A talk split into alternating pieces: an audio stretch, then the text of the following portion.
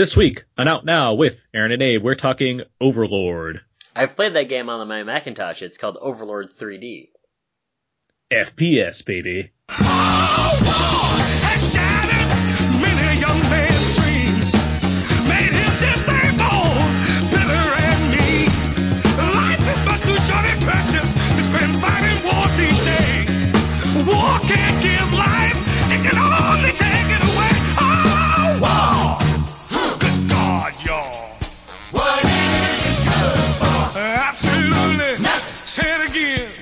We are now recording, and this is Out Now with Aaron and Abe. I am Aaron, and as always, this is. Abe, hello. This isn't Hey a night's episode. Yeah, it's it's like It's, it's, a, regular, episode, but we're gonna night. go off the rails. Yeah. Out Now is a film podcast where Abe and I discuss new movies weekly. We cover some various movie topics, jump into a mostly spoiler review, jump into a mostly spoiler free review, Scooby Bop Bobbity Boop, and then jump back to other fun movie topics. Uh, this is episode 343, 343. Three, four, three. Whoa, that's a nice palindrome. Yeah, we did, we did it. We got to one. Not bad. Yeah. And this week we're talking Overlord, along with a number of other movies that Abe's happened to catch up with recently. That's correct. Yeah. Um, this is kind of a throwback episode because it's just you and I this week. Uh, yeah, yeah, no, I mean, we, uh, as we change the format of the show, I'm just like going to like non, non, non, non sequitur tangents. Like, as we change the format of the show, we're gonna have more like, you know, one on one style interviews. But no, yeah, this is definitely a throwback where, uh, we're recording this late, late at night and also later in the week, so we definitely, uh, needed to get something up, and I always like talking to you. Well, good. I like talking to you too. But, um, We don't Yeah, need no no. guests like Marcus. Who needs Marcus? well, yeah. I heard and you, Marcus. You've been in and out on some episodes, so I know you've caught up with some things. Yeah. Um, and I know you've, you've, you've like just freshly caught Overlord, correct? That's right, yeah, yeah. So I'm gonna have like another coming in hot take. Yeah. And, uh, my lovely girlfriend and I, who's currently nearby, uh, we just got back from the AFI Film Fest where we were able to catch a film as well. So we're going to talk about a lot of things, uh, this evening. Very cool. Uh, yeah. Uh, but let's um let's get to some uh, show notes real quick. Uh, first up, uh, it's a new month, so there's gonna be a new commentary. Actually, Abe, you're always like the last to know when it comes to these commentary tracks. Like, I what do you mean? out- I know that I we have them every month. It's just sometimes I, I can't be on them. No, I, I know. That's why I tend to plan them out with Brandon first before I talk to you. Um, but our, our plan um, is going to be to talk Toy Story uh, this month. Toys are back in town. Story. Yeah, the, to- the toys are back in town. Exactly. um, but yeah, that's uh, so that's going to come up at some sometime before Thanksgiving. That is. By the way, a, a quick tangent. Uh, that trailer for original Toy Story back in like what 1997, it came out in five, so 95. Yeah, they they they had that song "Toys Are Back in Town," and I remember I listened to the the soundtrack and I was really disappointed that the song is not on the soundtrack. yeah, that, that's that's me with Starship Troopers and not hearing Blur's song too, and a lot of people. And and then I learned of this man named Randy Newman, and I asked myself, why does he sound like he's joke singing? And then I've loved, I've come to really, uh, you know, become really endeared, endeared to Randy Newman. He's an American classic treasure. I, yeah. um, let's see. So yeah, new commentary track that's coming soon. Um, what else? All of our horror episodes, those are up. That's over Yeah. now. Um, we have, uh, some other stuff we'll get to in later episodes, I guess. Uh, let's go to this. Uh, Stan Lee passed away. This Um, is true. I want to make note of that. Rest in paradise, sir. Yeah, uh, 95. hmm Um, obviously a lot contributed. of uh, amazing comics, a lot of drawings, a lot of ideas, and uh, I was actually really happy to see that he got to see a lot of the movies, um, or at least you know a lot of his work turned into movies, uh, and I'm glad that he was able to make appearances and cameos in in uh, almost all of them. Yeah, for sure. He's you know he's been a, a big presence in the uh, the MCU and everything, and then a, a big face of Marvel. Obviously, you know there's many other comic artists and whatnot that deserve plenty of credit as well. Yeah, But uh, yeah, Stan Lee was certainly a friendly face for many to kind of latch onto, and it's you know it's it's you know it, while it's the end of an era to a point, it's certainly his legacy will live on. So, Mhm. uh, given that- Excelsior. Excelsior indeed. Um, and you know, given that we talk about all these superhero films and whatnot, it is you know I, I figured it makes sense to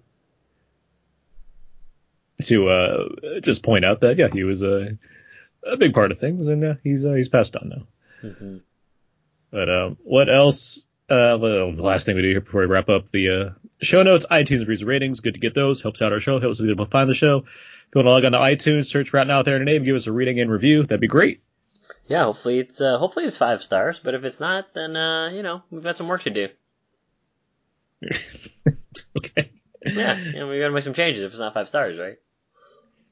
I suppose. Yeah. Um, but yeah, all right, let's move on. Let's get to know everybody. We're each we ask each other a question or two, try to set the tone for the podcast, and better get to Know everybody. Know everybody. Abe, you have a you have a question? I do have a question. My question revolves around Kurt Russell, and my question is Do you feel as though Kurt Russell has passed on his acting genetics to his son Wyatt?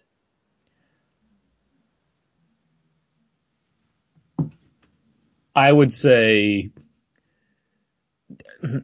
I like Wyatt Russell. I will say that. Yes, Uh, same here. I I think there. I, I guess I got to see more of him to see if he's if there's much like channeling of um specifically Kurt Russell. Like I'll say like I watched BlacKkKlansman again uh, this past weekend, and I could see a lot of Denzel in John David Washington. hmm Uh,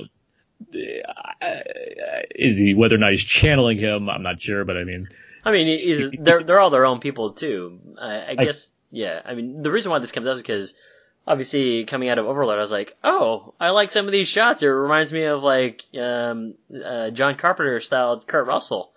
Uh, so I was like, oh, I like this because you know we've seen him basically grow on the screen. We saw him in uh, uh, what's that one uh, Richard Linklater movie? everybody wants some. Everybody wants him, where he's like, you know, the skinny California kid, and I've seen him in in other uh, small small part films. But uh, yeah, for this one, he's looking like his dad, and he's kind of like saying some gruff stuff like his dad did. Uh, so I was like, oh, I wonder. I, I I do need to see more though, but I like where Yeah, I mean, going. there's like a there's an there's a there's a charisma you can't play. There's a kind of thing that Kurt Russell and like Jeff Bridges they have where yeah. it's hard to replicate that. So it's like I, I wasn't quite I'm not quite there with Wyatt Russell, but I do Sure. like seeing Wyatt Russell. Like I'm a I'm a fan of of his in movies and TV stuff like that. He pops up and it's like, oh cool, he's here. yeah, he's part of that TV show that apparently is really good, by the way. Uh, Yeah, where it kind of like takes you for a spin. You think it's like a comedy, but it actually is a drama or something. Yeah, Lodge Lodge 49 Yes, on that one. which I didn't watch. My dad watched it actually. I I want. We're It's gonna have like have a dad's movie corner. it's just a matter of time. I could have a dad's movie corner. He what did he just see? He saw he saw First Man and he really liked it. IMAX. Uh, not in IMAX, no, Okay. but he still really liked it. He was a big Cool. fan. We're gonna Uh, talk more about First Man uh, coming up later. You'll get to that. I have a question for you. Yes, Do you hate Nazis? of course I do. Yeah, see, that's What? easy. That's So- easy to say, right? That's e- isn't that that's an easy I mean, answer? Yeah, it's easy because the thing is, I was sitting in like in a semi-packed theater watching, uh, watching, uh, Oh, whatchamacallit, uh, Overlord, and when, you know, when they started uh, shooting at these Nazis, everyone started like cheering. And I was like, yeah, see, this is how we should feel. It doesn't seem like a hard Like, answer. it sounds so like nationalistic for us to be like, you know, yeah, fuck the Nazis. But yeah, really, fuck the Nazis. it just when you get that question, doesn't seem like there needs to be much words to mince there. Yes, you hate Nazis. That's that's it. That's the answer. That's the end of that question. I've seen enough movies to know that they're the bad guys. And, I don't even need to see movies to know. I know they're bad history. guys. All right. well, that was my question. It was pretty Wow, that was a straightforward. very uh, political question there. so that's out of quickies. TM, why did you say out now cookies? Sorry, that's how. Sorry, This is how good we are because you said out now cookies, and I automatically said TM. No, because I looked down at my notes and I, I jumped in. That's how you We've been doing play. the show for seven years. You still need notes. That's how you play. No, everybody. No, everybody. Let's move on. Let's get to our let's get to our trailer talk for the week. Yes, yeah.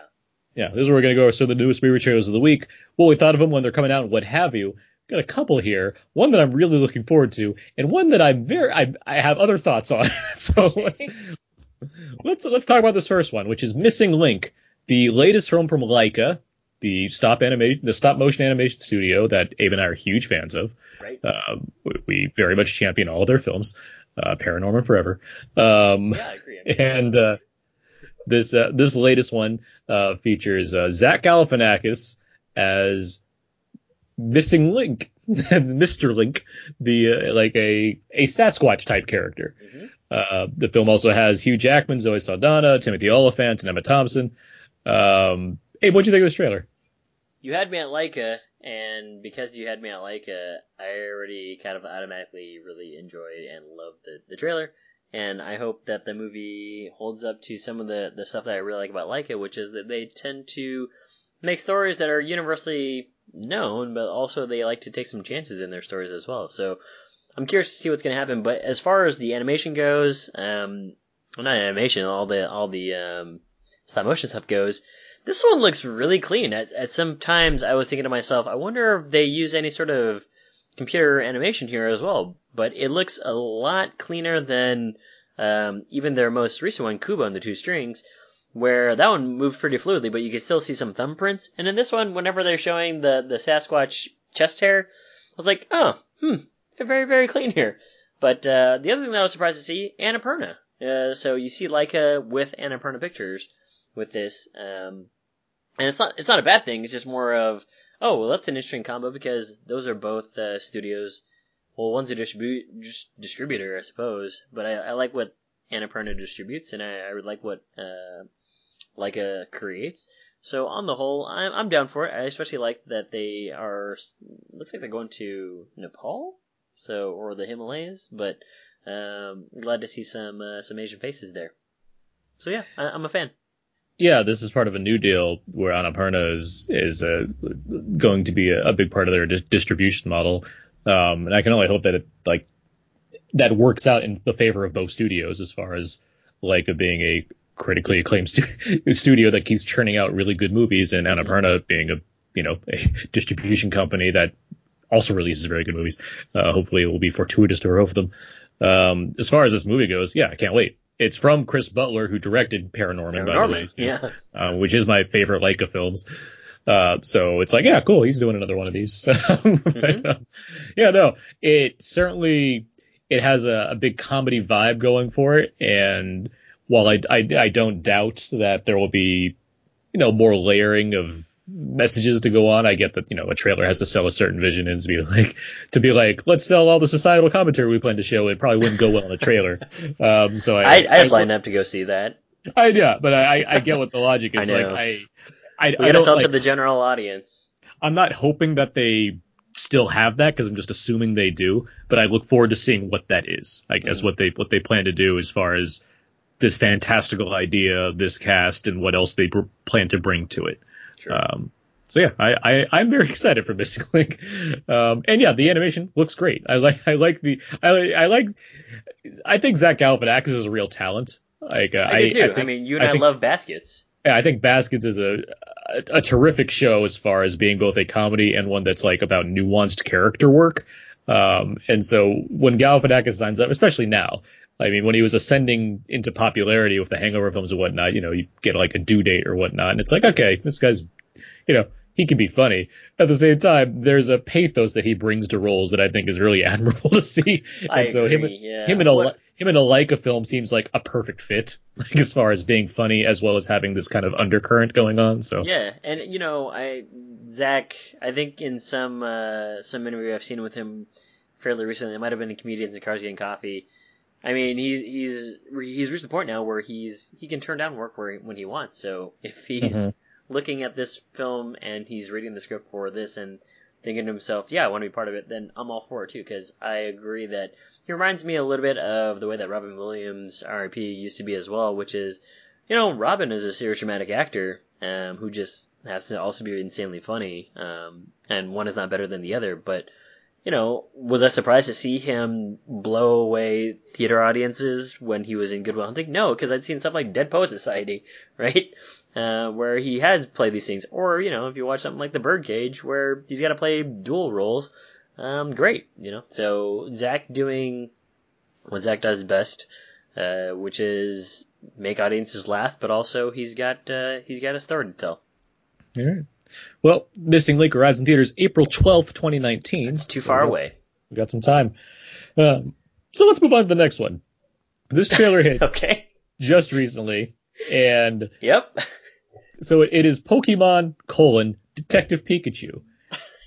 My question, right away is, so he's a detective? I mean, you know, who isn't, right? By the way, is there a colon? I don't know if there's a Yeah. colon. It, it's Pokemon colon Detective Pikachu. I believe you. IMDb d- says otherwise. I mean, but- it wouldn't be three. wor- I use Wikipedia. It's more legitimate than IMDb, Abe. oh right, it's called the Internet Movie Database. but uh, no, to answer your question, why why can't he be a detective? I don't know. I'm just surprised. He's a detective. I think that there actually are, and I don't know the Pokemon universe. If uh, There- Manish or somebody who is very, I don't know why I call that Manish. there is a game. I'm aware there's a game. It's No, very no, no, popular. yeah, yeah, but I mean, like, you know, there's so many spin-offs of the game too. Of what does that mean? Is own Charizard a s- scuba diver? Like, what's yeah, going on? exactly. Why not? Why can't Charizard? I mean, he's he's a he's a fire Pokemon, so he might not want to be in the water, but Don't deny him his dreams, Abe. um, It's pretty I- specious of you. He's a fire just- dragon, so he can't go in the water. I know. I, I only know the things uh, off of partial watching. People think I'm being uh, a, jerk here, but no, I, I I actually never really caught onto the show, nor the the Game Boy games. But um, Aaron, what'd you think of the trailer? I mean, it seems as though you're kind of amused and and confused by it. I am amused because he's a detective and he has a hat. so I guess so. The trailer does really because I this has been like on my radar as far as Ryan Reynolds will voice Pikachu, and I'm Yes, like I knew this was happening. questions about how that works out. I I knew this was happening because it was like, well, don't, don't they just say Pika? Like, don't they just say their name? And so they they resolved that pretty quickly. But even before that, the build up in this trailer, I was like, okay, I'm watching this trailer, so I know it's for Detective Pikachu. But where? So it's like a stat like Ken Watanabe pops up is like, oh, I didn't realize he was in this movie. So- and then like some Justice Smith, serious work too. Justice Smith pops up, and like I like him from um, the Get Down. That was uh, the the Netflix series. Then he's in Jurassic World also. Mhm. But um, and so I'm like, well, what's the? It's like it's really live action, which I like. I guess I kind of knew, but I was like, I did. I wasn't thinking about that when hearing Detective Pikachu. Then it finally reveals Pikachu, and he's like, oh, he's like this furry mouse thing. Like, okay, that that looks pretty You know good actually. A furry mouse thing though. Well, yeah, but I've, you know, I see Pikachu and I think like the, you know, the anime that I don't watch or the, or Smash Brothers Sure. where it's, you know, it's a yellow blob essentially. It's a yellow mouse blob. I don't think of him in like a 3D world where he'd have fur and act like a, a mouse. Like, I mean, isn't that what he is though? He's I don't know what kind of animal Pikachu is. I know that well, he's, he's, a, he's of a monster, related, so it doesn't right? really. Yeah, he's a pocket monster, but but um, you know, why can't I, I? I there are a lot of questions answered when I watched this trailer because I also thought, is it going to be fully animated? Why would why would Ryan Reynolds voice a fully animated thing? It feels as though, you know, they would have I don't know some sort of live action. And yeah, this is partially live action, partially animated. The other part I was curious about is is Ryan Reynolds just going to be named Detective Pikachu and show up as Ryan Reynolds? And of course not, because So? He just walks in with a trench coat and it's just on his badge it says Detective. Pikachu. exactly. And I was like, that, that'd be a really clever thing to do. But as you see, as, as I was watching this this trailer, How would that be clever? At what point is the audience walking to like, oh man, I can't wait to see Detective Pikachu? It's like, what? It's just Ryan Reynolds wearing a trench coat that says Pikachu on it? I'd be down for that movie. I'm a Ryan Reynolds fan. um, but as far as the trailer goes, I actually was kind of impressed by the way that it looks. It actually looks uh, I, like the rendering is probably going to get a few more passes, but the way that they shot it, you know, it's kind of like this futuristic world, and the the Pokemon are they're still cartoonish, but they look like they've actually got real fur. They're not like on the level of Muppets, but You know, uh, I, I agree with you. I, I do think it, it's a good looking Yeah, I movie was surprised what I've by seen. Yeah. And it had like even the world around it, like it's, in addition to the Pokemon, like it's this weird like Blade Runner Hong Kong universe Yeah. they're showing you, and it's like this looks neat. like I'm yeah, I, intrigued I by this. agree. And the thing that I did find funny that you mentioned was Ken Watanabe is in here kind of doing a serious thing, which is, oh, you know, you used to be really good, and your father said that you were really good. You should follow in his footsteps. And so, you know, I'm I kind of, I'm waiting for the backstory in which he uh, he tells a Pokemon to go fight, and then he gets killed by like you know Snorlax or something like that. But um, uh, all this to say, though, I'm not the biggest Justice Wins Justice not Justise Winslow. That's a basketball player. Justice uh, Justice Smith fan because he's he was really annoying in Jurassic World: Fallen Kingdom, and and he sounds kind of annoying in this one too. So I haven't seen the Get Down, and I'm sure that he's got range, and this is exactly what they they want him to do of playing like the um, the fish out of water type because he can actually hear Pokemon instead of hearing them say their own names. He can actually just hear them speak. So he's he's got like uh, he's got basilisk powers like uh, like uh, Voldemort does talking to snakes. But I'm um, not going to put down Justice Smith for being annoying in Jurassic World. Every Jurassic Park movie has annoying kids. That's part of the series. Like, Tim and Lex doing- weren't that annoying. They actually served a purpose at the end. They're annoying. What are you talking about? they all they all serve a purpose. The second one kicks a raptor with gymnastics. Doesn't mean they're not annoying. oh yeah, I forgot about that. That was Jeff Goldblum's daughter in the movie. She does The other- like and then in Jurassic, and then in the third one, they're like, cover yourself with this T Rex pee and be camouflaged. Like they're all annoying, but they all yeah they have a all right, purpose. good, good, fair point, fair point. And then the other ones are like, we're in bubbles and we're running around and we're all crazy. Like Yeah, it, it- well, it turned it's uh, the the kid from uh, Love Simon who decides to go And- take his and- brother and from from uh, Insidious. what- Insidious, yeah, exactly. Off the beaten path, and so they get into trouble. But um, He's, yeah, no, he's just he's honoring a time honored tradition of annoying kids in Jurassic Park movies. fair. Great for point. that. Great point. This is a fair point. So all this So, is Detective like he Pikachu. came in and said, "Hey, guys, guess what? What if I was really annoying? Like that I was his plan." if he did do that, kudos, man, making your own mark. So, uh, but no, Detective Pikachu. I'm curious to see what's gonna happen. I, mean, I did you watch um, Teen Titans Go to the movies this summer? I did not see Teen Titans Go to the movies. I've heard great things, and it's it's out now, so I, I want to. Yeah, I've heard good things, and so uh, I guess what I'm trying to parallel that with is I wasn't. I I had for sure bombed Yeah, um, what call it, uh, Teen Titans, because I had said, you know, if it's good, I'm gonna eat my words, and I haven't seen it yet, but I've heard that it's good. So for this one, I'm I'm more than happy to eat my words again if it's if it's actually a, a really fun story. So we'll see. yeah. I mean, so it's directed by Rob Letterman, who did Goosebumps. Um, Okay. It's co-written by him and Nicole Perlman, who wrote the first Guardians of the Galaxy. It's got this cast and this look. It's like everything's lining up for this to be like a fun summer movie. So Mhm. I hope it turns out to be that. Agreed. It looks. I mean, it's got you know, it's it seems like coming in the line of like Who Framed Roger Rabbit and Ted of all That's things. that's a great pull of Fruit Yeah. Roger Rabbit. Yeah. So, yeah, this is it's higher up on my radar than it than it was initially. That said, he's a detective. he's just got a hat and he detects things. but they they explain some sort of plot in the movie about why he has to go detect, and I just didn't really pay attention to it. It's just like if he told me like back in 2000, like one of these characters is going to be a detective. You would not have chosen Detective Pikachu? I didn't think that. Who would you have chosen then? I don't know. One that has legs. I don't like it walks upright. Like I don't. Charizard? Uh, yeah, yeah. Squirtle. like whatever.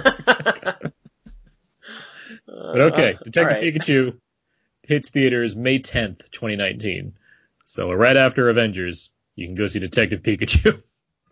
You know, you're gonna need a you're gonna need a break from all that uh, dramatic action, I guess. yeah. All right, let's move on. That was that was uh, that was our trailer talk. Let's move on to some Out Now quickies. TM, This is gonna be a special extended edition of Out Now quickies because I know TM. Abe has uh, caught up with a few things recently, and I say a couple things too that I'll I'll make Yeah, note they're of. basically gonna be like mini reviews as we uh, talk through the rest of the show. So let's go back and forth. Let, let's start with you. What do you? What's your first one? Well, let's talk about the first one here, and the first one uh, is Wildlife. This is the Paul Dano directed movie, written. Uh, it's it's a book adapted by Paul Dano and his partner Zoe Kazan, and they basically write about a family uh, growing, or I guess not growing up, but but living during Depression era uh, America, um, and kind of just the way that the American dream maybe fades uh, out for some some folks. Um, the family is played by Jake Gyllenhaal, who is a father who seemingly loves the nomadic lifestyle, um, and he's a man's man kind of thing. But he he works as like uh, a caddy at a golf uh, range, or uh, I'm sorry, at a, a at a what Country are they club. called? Country club. Let me just say, it's set in 1960, so it's after the 1960s. Post depression. Okay. Yeah. So, but and then the wife is played by um, uh, Carey Mulligan. Carey Mulligan, who continues to do great work, but I feel as though she doesn't really get seen a lot. And this reminds me a little bit of Michelle Williams, who does great work all the time as well. And I just feel as though people don't really people know who they are and they respect them for sure. But it's like more people need to see Carey Mulligan and more people need to see Michelle Williams because these these actresses are doing fantastic work all the time in every movie that they're in.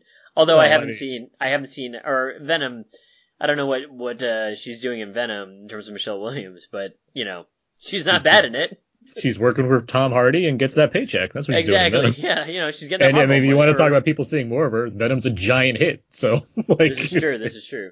Um, and then there's also uh, the son played by I forget his name. Um, Alexander or no, sorry, Ed Oxenbould. Is that he's. Alexander in the no good, very good, Yeah. terrible, bad day. That's what I thought like, I was I was like, when you said Alexander, I was like, that sounds about right, but I don't think that's right. Yeah, Ed, uh, Ed Oxenbould. Yeah, Ed Oxenbould, and you know the movie centers around them moving to Montana, kind of living in this uh, ramshackle house, or it's not a ramshackle house, but it's a rented house, and kind of just goes through the motions of this American life uh, through the eyes of, of their of their 14 year old son Ed. Uh, I'm sorry, Joe. But I think that it works. It definitely works as a play because the way that it the way that it's shot and the way that the actors are acting it feels much like a stage production would feel. Um, I think that there's actually some really good parallels to something like Death of a Salesman in terms of the American dream and, and what it means to be successful and, and what it means to have these things. Uh, but quite honestly, it's it kind of unravels before it even gets going because I don't really think there's a lot of character development, so that you you can't really feel that bad for Carey Mulligan's character Jeanette. Um, and you know, Jake Gyllenhaal is, is barely in the movie. He's he's in the movie for about like maybe like ten minutes total. Um, but it's it's pretty much just this unraveling of this family and trying to feel as though you have to hold on to something. But a lot of things are unresolved, and a lot of things are still unclear by the time that the movie is over.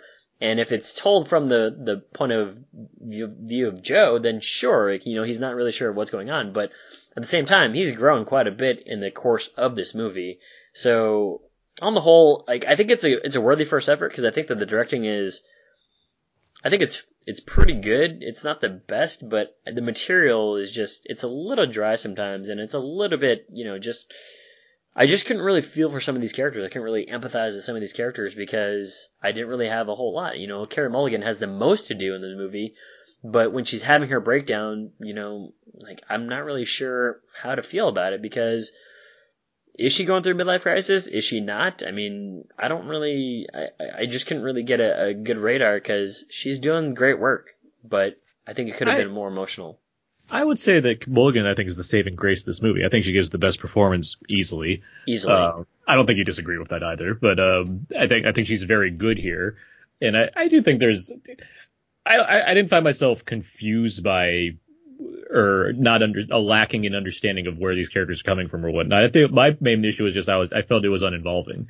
I didn't feel That- that's probably very I- I didn't- I didn't feel connected enough to the drama or the situation going on as finely made as it might be. And like, there's, yeah, there's some promise in Dano as a director, I suppose. Um, but I've talked about this already a bit, so I don't want to recap my thoughts too much. Sure. But yeah, I, I'm, I'm with you as far as I wasn't a huge fan of the film. I do think there are things about it that work. Mm-hmm. Um, but it's not one that's, that's sticking with me very much. That's, that's Yeah, that's pretty much. And I was pretty much sold on the trailer, and I was very curious to see it. Um, but you know, it's it's kind of a uh, it's just it's just there, so it's kind of like a rental. Mhm. All right. Well, I'll talk about a film. hmm Um, I saw a film called Son of a Gun, which is the first Yeah. film from Julius Avery, who directed Overlord. Um, Oh, interesting. yeah, I saw Overlord. I was like, I want to see where this guy came from because this this movie, I will talk about it. Um, but it came out in 2014. It stars Brenton Thwaites of The Signal, Mhm. our you know a, a Our movie like, um, Ewan McGregor and Alicia Vikander, um, as well as uh, what's his name, um, Nigel Ed, uh, Nash Edgerton, one of the Edgertons, Nash Edgerton. The, Oh, the the- brother of uh, yeah, brother of Joel Joel. Yeah. And uh, a director in his own right, Mhm. um, and a huge stuntman guy.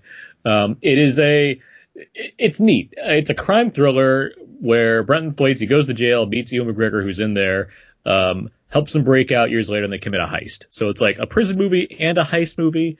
Uh, it's pretty solid. Like it's um, it's nothing to write home about necessarily, but like as far as hey, this is on Netflix and it's from that director that I uh, saw a lot of neat things in with Overlord. It's it's a cool like oh this is where he came from. Uh, excuse me, Ewan McGregor's very good in it. He gets to kind of play up an edge because he's kind of a heavy, but still because Ewan McGregor, he's kind of like he's still very likable. He's very charming. Uh, he's very yeah, he's very charming. Like you know, he's like he's he's like he's the big bad technically, but he's still like a charming person to watch because he's Ewan McGregor. yeah, he's Ewan Uh, McGregor. Exactly. yeah. But no, it's it's a it's a gritty little crime thriller. It's it's an Austra- it's Australia. Julius Avery's Australian, so the movie's it's a very Australian, um, except Ewan McGregor. Um, but no, it works. It's on. I just want to mention it because it's on Netflix. I was I was like, yeah, I, I- was gonna say because I've always seen this whenever I'm scrolling through. It's the one where Ewan McGregor looks like he's punching something. yeah. Um, and I always thought to myself, this movie doesn't look very good. So now that you've given your opinion on it, maybe I'll go see it. It's good for like it's on Netflix and you can watch it pretty easily. Like that's that's it's a good Netflix watch. Yeah, that's that's where I would put it. But like as far as after watching Overlord, it's like huh, I want to see what got what got him this job, and I was like, okay, yeah, I see how, I see why he got this. Um, so yeah, that's where that is. Um, that was kind of short, so I'm gonna do another one right Yeah, away. yeah, hit it up. Um, it is Bodied. Um, this is the battle rap comedy drama directed by Joseph Kahn, um, produced by Eminem. Um, this is another Oakland film this year. Oakland's been getting a lot of uh, good rep this Bay year. Love. Uh, yeah, and um, it features uh, Callum Worthy as Adam, a white grad student who is obsessed with battle rap, um, and he's our gateway into the this world of battle rap. Um, unlike not too unfamiliar from Eight Mile, but Eight Mile was certainly more of a it's a it's you know it's a it's a drama. It's a drama about based around Eminem's life. Sure. This is more of a this is kind of a sports movie, really. Like as far as the kind of the structuring of it and whatnot, where this kid Adam he, he he's a huge fan of it, and then he becomes incorporated into it by using his own talents and putting together bars or the kind of lyrical rhymes uh, to compete with other you know rappers that are mostly black, but there's also a couple Asian in there or um, uh, is it, Middle this is all in the base, or do you It's- know, it's- were there like any like Bay rappers or Bay Bay dudes in there? there the cast members featured are all battle rappers, um, with the exception of a couple who are just actors, but are you know given what they need to do to do it. Um, and yeah, there's there's a there's a lot to like about this movie. I was I was a, I was I liked it more than I was expecting to. Whereas like I feel like I was gonna get the idea because I think Joseph Kahn who did um he did Detention, he also did Torque. Uh, he does a he does a ton of music videos. He's a huge music video guy. Um, but he certainly has a, Gary Gray. he- yeah, kind of like Evergreen. He has a he has kind of an edge to him where I think he could rub people the wrong way, and I was like, this is might just be kind of like attempting to be provocative, but not, but kind of empty. But no, I was into it. I think the story's well told. There's another actor, Jackie Long, who plays Ben Grimm. That's his battle rap Wait, name. wait, wait, wait. The thing? Yes, that's his battle rap name. Um, and the arc that they give this character, I wish they did more with it, but like the, Yeah. the kind of how it plays out with him and what his life is, cause there's, we learn somewhat about some of the other like battle rappers and him especially, and you learn about the kind of the front he's putting on to perfect this image of being this veteran battle rapper versus what's actually going on in his life. Talking Um, Jackie Long's character? Yeah, Jackie Long's Yeah. character. By the way, It's he's a great li- in ATL. He's like one of my favorite characters from ATL. The- yeah, there you go. Um, and so there's things like that where I think the movie does really well. It's also very funny. It does have a level, a layer of satire on it too. Um, I mean, because it is dealing with this like white kid who's a grad student that's dealing with battle rap, and so like he, it, it kind of mixes between the battle rap scenes and him going back to his college, dealing with his girlfriend and other people that are all not battle rappers. They're ostensibly white and dealing with dealing with kind of like today's environment and what you can say because it's battle rap where you know the lyrical uh, things going on tend to you know evoke stereotypes or racial trash talking and other things like that. And so the film is quite clever in how it balances using that in an entertaining way but also trying to make some kind of a statement out of it. So there's there's a lot of good stuff in it. Like i just i again i walked away liking it more than i expected to. It's too long. It's two hours it could be cut down a bit, but still, Yeah, I I, yeah. I certainly recommend it. I think it's a it's like it's YouTube's first like acquired film. Um, so Wait, I what? yeah, YouTube's the like distributor of this movie. Interesting. Um, so in the beginning, you see the YouTube logo and uh, everything. Okay. Uh, I suppose I saw a screener, so I'm not sure how it displays, but however you get, I mean, I suppose the same way that people got the, uh, the Karate Kid TV show, I guess that's the same way you would get this, uh, this movie bodied, Mhm. but yeah, but yeah, no, uh, quite good. I, I was a fan for sure. Okay. Cool. So it's already out uh, on streaming services. I know that you Yeah, saw uh, yeah, screener, stream- but it's it's probably already locked Yeah, it's, uh, it's, stre- yeah, it's streaming now. Okay, got it. Very cool. Well, let's talk about the other movie that I've seen uh, in playing catch up.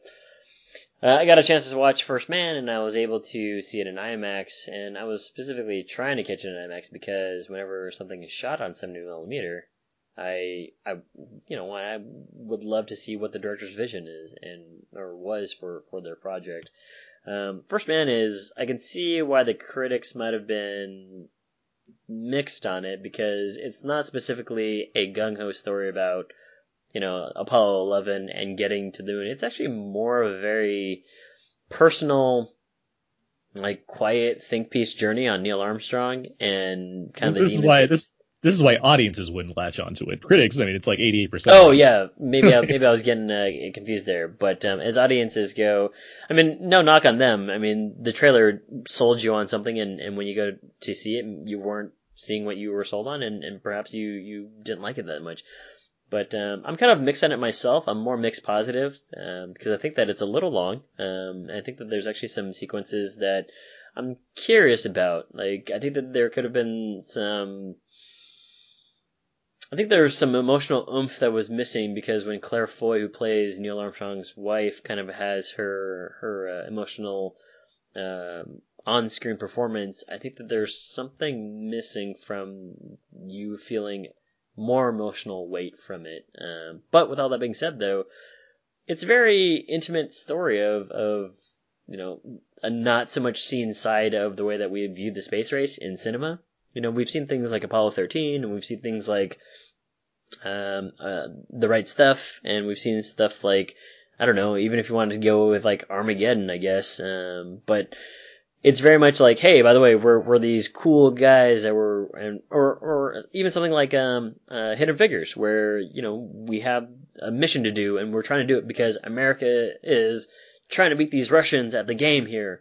And quite honestly, while they touch upon that, that's really a backstory because it's it's about it's almost about this person's dealing with grief and death. It is about it is about his him dealing Like, with grief. right, right, right, but like all the time, and so that's why I think that it moves at a different pace, um, which I found very fascinating because I think with the mixtures of the visuals and then also the mixture of the score by um, who's who did the score again? It's Justin Hur- Hurwitz. Yeah, Justin Hurwitz. Hurwitz, yeah, who it's his dude who helped him with La La Land as well, and has basically been composing all throughout. Whiplash and yeah, his all of his movies. Yeah. Yeah, um, it's a very haunting score, but uh, you know, I, I felt some tastes of of Hans Zimmer, and I also felt some tastes of um, even.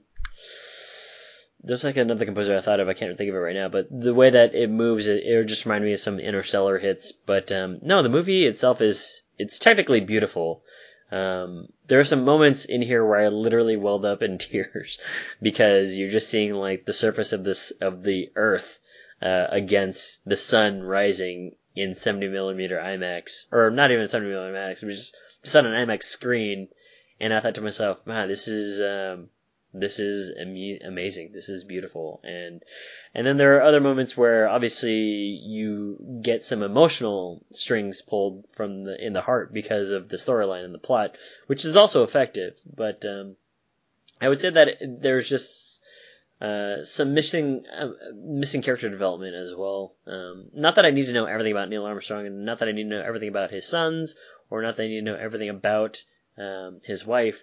But uh, there's there's perhaps some things that are missing. Um, and this is I- definitely a movie where this is an every person movie because everybody is in this movie. So this is almost like a, a Black Hawk Down situation and or like a JFK situation Where Zero there's- Dark Thirty. Zero Dark Thirty, where there's just like actors on actors on actors everywhere in this movie. Um, I mean, I Mhm. I love First Man. I think it's absolutely fantastic, and I would I would I would put out there that I think anybody that complains about certain things that aren't in there are the same things that they would complain about if they were in there. Um, I can see what your point is. Yeah. I, I mean, for one thing, there's you, everything you need about Neil Armstrong is in this movie. Like, there's nothing lacking here because he's so insular and so introspective. Sure, yeah. It- like, there's there's nothing you're not getting that would that would come out unless you just contrive a screenplay to make it work. I which is- agree. Yeah. Which is exactly the problem with Bohemian Rhapsody. Um, Which I haven't seen yet, but I'm I'm, I'm waiting to waiting to review that one. but um no i i i hear what you're saying and i do think the movie there's a there's a coldness to it but i think it's so deliberate I'm actually okay with the coldness because I think what what delivers upon the cold or what the coldness delivers is like this intense focus. Because when when they're yeah. blasting off uh, on the Apollo 11 mission, what I love is that Damien Chazelle does actually he doesn't take away from Ryan Gosling's face, and Ryan Gosling barely blinks in that sequence. Because there's like it's it's it's it's uh, what's the term? Um it's when you're really really compelled to do something you're you're um I forget the term but I thought about it right after I watched the movie. But um you know it's it's the bad kind of laser focus. Um, Okay. you know what I mean? Like well i know what you mean and that's what i'm getting to where it's Yeah. I, I think i think this performance which i think is going to go overlooked when it comes to awards because there's other showier performances that are coming along this year. But gosling is so good in this and the way um Damien Chazelle has structured this movie, it makes so much sense as far as how to portray this man, how to portray Neil Armstrong. It's so specific to what he is, uh, who he is, who he was, um, and obsession obsessed. Is- There you go, obsession. yeah that's the term word.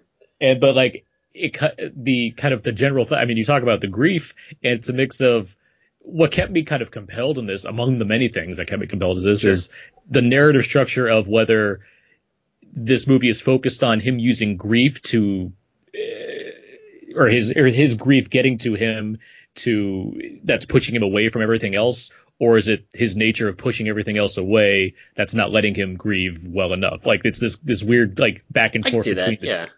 and, And- quite honestly And yeah let me just let me just say the because of that you have such a strong focus on him that yeah you're not going to get you know certain details about other people or certain highlights which is what you see in other movies i'm so i was so glad that this wasn't just another version of the right stuff for apollo 13 i'm glad that it steps out in its own its own direction of how to show something like this and what kind Sure. of focus it chooses to have and i would say yes claire foy like she's playing the wife character, but I think this movie, it, I think she does a great job with what she's given here to at least make that register. And by the end of this movie, and we agreed to this on the podcast when we, uh, when the rest of us, you weren't there on that episode, that I think the ending shot of this movie that involves both of them is fantastic. Yeah. I think it's a great closeout of this film. I, I agree because there's there's so much said with no words in that Yeah. sequence, um, and I, I agree with you about, about the ending, and I agree with you that uh, she's doing a lot with what she's given here because she um, she's given kind of like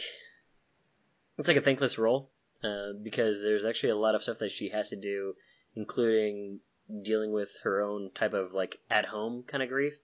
By that meaning like the war at home, so to speak because Mhm. there's they live with other astronaut families in this in, in uh, near uh, a military base, right? So they have to go through a lot of uh, ups and downs. But um, one of the things I want to say about Ryan Gosling is that, excuse me, I know that people have said that, oh, Ryan Gosling's playing a stoic character again, you know, typical Ryan Gosling, and I would, you know, i sure, I know that people kind of say it facetiously, um, and yeah, he's just kind of intrinsically like a quiet guy. Like if you see all of his movies, it's not as though I, I think his loudest one was the one with Steve Carell where he's you know the matchmaker dude, right? Um, or the nice guys. Or the nice guys, which is like a big turn of events because everyone knows that Ryan Gosling is funny, but his body humor just it just went exponentially. But I would say that Or the there's or the Big Short. I mean, people people can, can Sure, I, yeah, can, yeah. I can name a bunch of Gosling movies where he's no, loud. no, for sure. But but what I but was I know say you, is like I know what you're saying. Yeah, Yeah, yeah, but what I'm saying is like I know people kind of like like to mock him for like his blue, blue Valentine type stuff. It's like, but Ryan Gosling is a terrific like body actor. Um, like there's a lot of emotional control that he does. So the thing, the scene that I'm thinking of specifically is when Claire Foy tells him that he's got to go talk to his boys before he leaves for the mission, and his voice is trembling, his legs start shaking. He's like messing with his hands crazily, and it's it's there's actually a lot of like crazy emoting that's going on. And I get it, you know, it's it's Ryan Gosling being quiet and stoic, but there's is some really great stuff, and this re- recalls back to something like from Lars and the Real Girl, where he's also doing a lot of like body body acting, and it's not so much that Ryan Gosling just likes to play these characters. I think Ryan Gosling is just a really really good actor. Uh, I agree. and I, I do want to champion him just because he might play these quiet roles. Doesn't mean that he's not doing a lot with them, because you could say that for Blade Runner he's doing the same thing, but hey man, he made me believe that at points he was an android, and at points he was an android that was believing that he was a human. And so, what does that make me feel about Ryan Gosling? It's like this guy's pretty good at his job. Yeah, So- no, that's. I mean, it's a wildly different example. It's something like Sam Jackson is like he's always yelling. It's like yeah, he's very good at that. Like he's he know he knows how to raise his voice and make an effective point and be memorable on screen. You do that. like you you, Right, you, you yeah. make a career out of out of doing something. And if you want to see Sam Jackson being various ways. quiet, there's some movies where he's really quiet, and you're just like, oh, holy Oh, yeah. shit, Sam Jackson is really good at acting. yes, there are. So it's it's just because he's loud doesn't mean he's not good at his craft. so, uh, but with with First Man though, again, technically beautiful. I also want to say that there was. Um, we've seen the Apollo 11, or I'm sorry, the Apollo 13 launch uh, from Ron Howard's movie, and that one, you know, with the with the swelling of the music, that makes me, you know, goosebumpy. In this one, when they were just going up the elevator, and I saw the United States on the shuttle, um, I actually got kind of choked up too, and it was it was like this sense of man, like you know we we, we did it. You know, we we really could put our heads together with math, science, and we could accomplish like some really amazing things. So there was some moments in here where it's not even related to the movie. Uh, or I'm sorry, the plot line whatsoever. It's just really like the beautiful shots or like the feeling of like pride, the swelling of pride of, you know, being an American. And I was just, yeah, I was kind of overcome with it. So, um, with all that though, I felt that a little long and a little bit Terrence Malick in the way that he shot it, which is not a knock. I, I like when Oh, yeah, directors we, uh, we pointed that out. different things. Yeah, we had. oh, you guys um, pointed that out too? Okay. Yeah, uh, Peter. We had Peter and Yancey on, and one Yeah. other person that uh, it's bugging me. I think it was Alan. Yeah, I think it was Alan Aguilar. Uh, and we pointed that out for sure. That there's a lot of like Tree of Life, Malick. Yeah, exactly. Where it's just like you know narrating through visuals of people running and playing and whatever else. Um, and you know it is what it is. But again, I, I directors who take chances, I'm happy when you take chances. Like if it fails, then you know I I still respect you for it, unless you knew that it was gonna be terrible and you decided to make these direction choices. But I don't think that that Chazelle went in there thinking I'm gonna make something that is super artistic that nobody understands. Like no, he's just trying some Yeah, things you, out you don't tend to do that with big, you know, studio money and get away. and also with with like 70 millimeter IMAX cameras, which again, when they when they are working, they they look beautiful. So um. I'm glad you got to see it in IMAX because yeah, it is a great shift when it goes from the kind of 16 millimeter and 35 millimeter that they're shooting on for the most part, then switches for that last. I mean, the moon stuff is terrific in this movie. the It's stuff so is terrific, and the score really kicks in really hard. And there's some sequences there where, yeah, man, like more than one tear was rolling down my face. So Yeah, and I don't want to get too embroiled in the non-controversy that existed about this movie, but you you you mentioned kind of the the pride you feel just seeing an elevator going up and seeing like you know the United States on the side of a yeah, of a shuttle or whatnot, and it's it's so annoying that there are those that just didn't see this movie all because they want to believe some random narrative when just like what you're saying and just the depiction of Americana in this film of just fa- like kids running around the kitchen and whatnot while Neil Armstrong's trying to work. It's like, this is America, this movie. Like, I don't know who, who would be confused about like the pride you're supposed to have in your country is there watching this movie.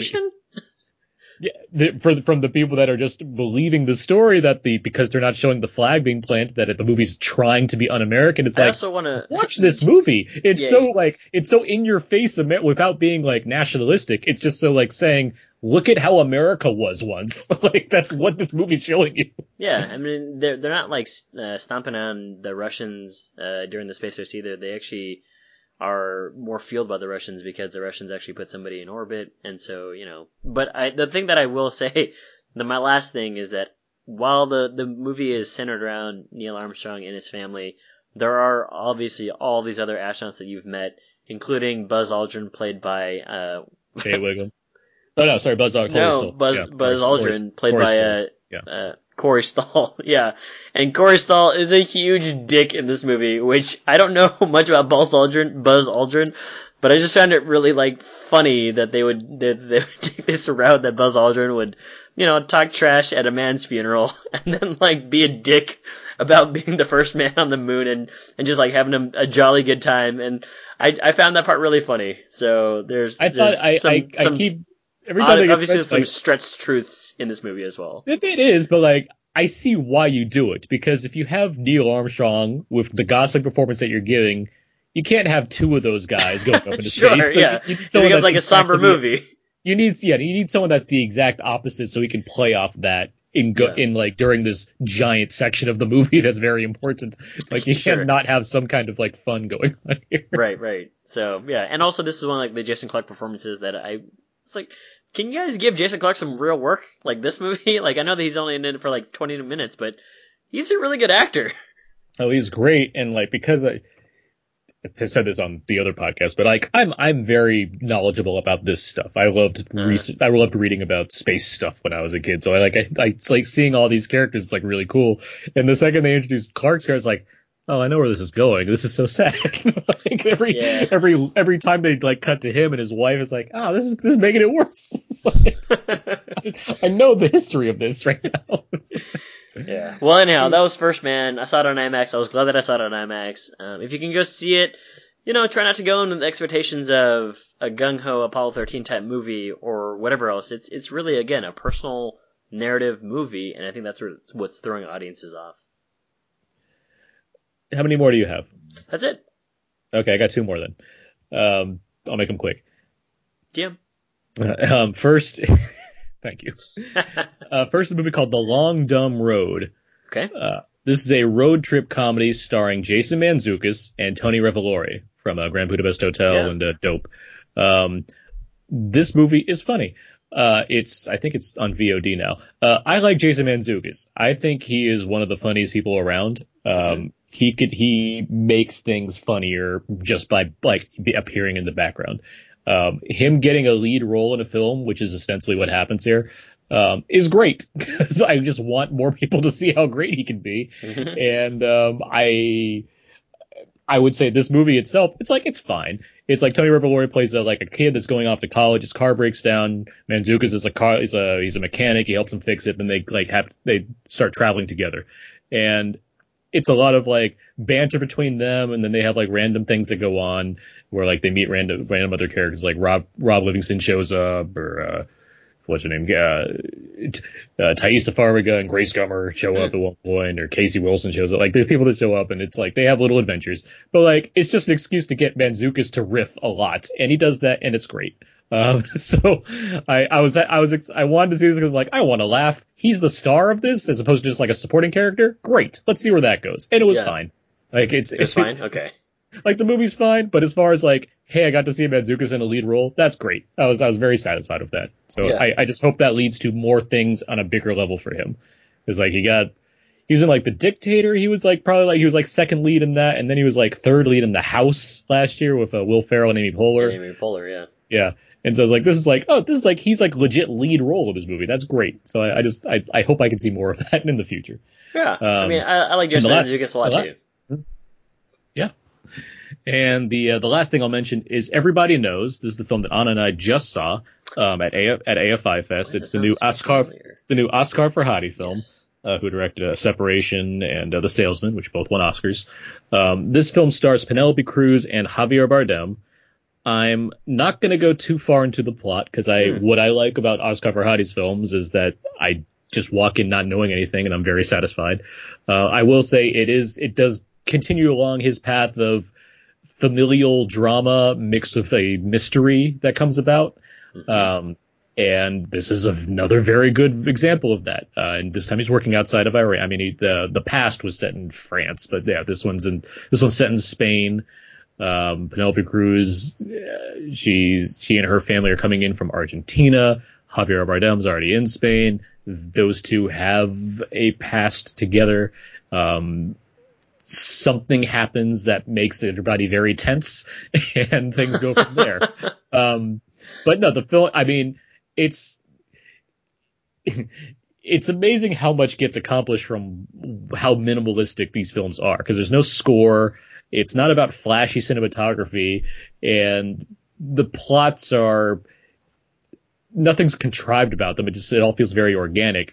And but it's also pretty straightforward as far as here's a bunch of people that are related or connected to each other through various ways.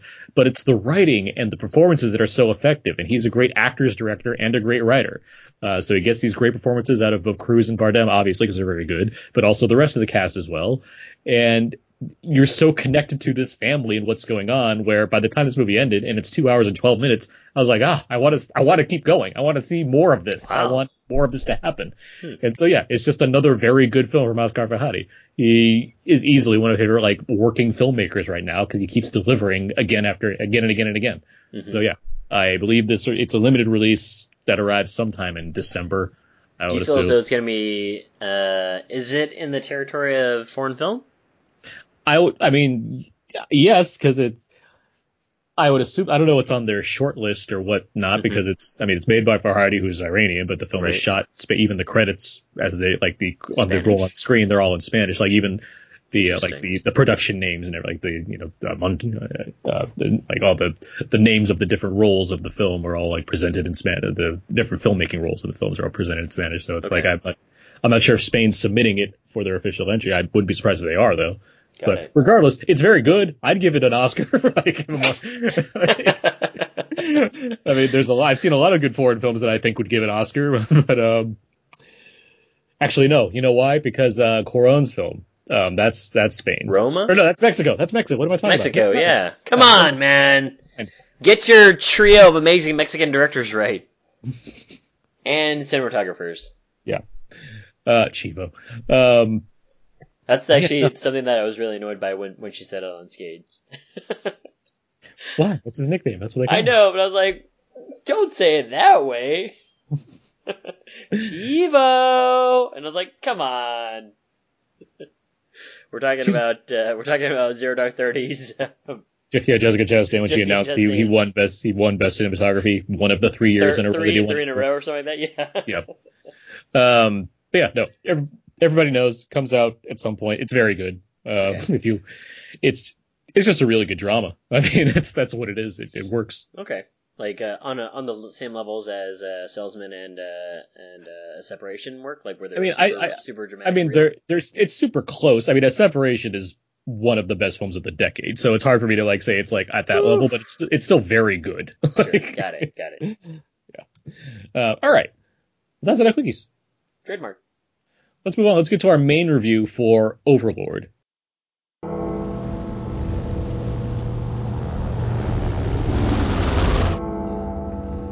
Three months ago, I was cutting grass in my front yard. And the mailman shows up with a letter from the army. Now I'm here. No idea where I'm gonna end up.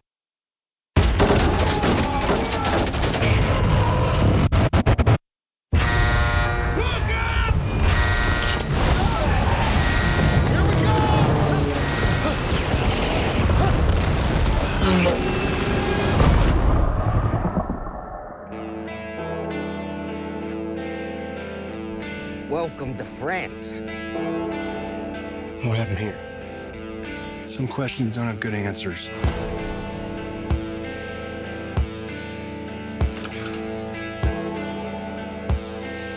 There's a lot of soldiers out there, and there's only four of us. Find out what's inside that compound.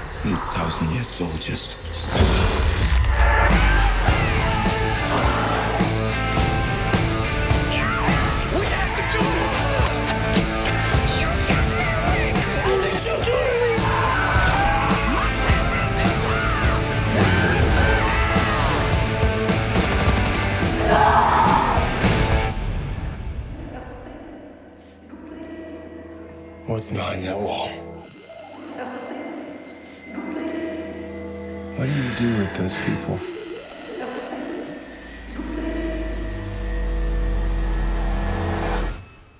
They have been given a purpose. All right, that should have been some of the trailer for Overlord. First things first, Overlord is not a Cloverfield movie. This is an original film with a story conceived by writer Billy Ray. think. This is an original story with a story conceived by writer Billy Ray of Captain Phillips and polished by Mark L. Smith of The Revenant. It's produced by J.J. Abrams and Bad Robot, and it's entirely its own thing. The story concerns a squad of paratroopers who are on a mission to head behind enemy lines on the eve of D-Day They take down a German radio tower stationed in a church. We eventually learn that this church is also housing a secret lab where crazy Nazi experiments are helping create all new kinds of evil. Yeah. Abe, what'd you think of this movie? I kind of enjoyed it. And I, I say kind of enjoyed it because I think that there's a really strong first third of the movie, which sets up a lot of intrigue and a lot of like really cool in your face type of uh, filming.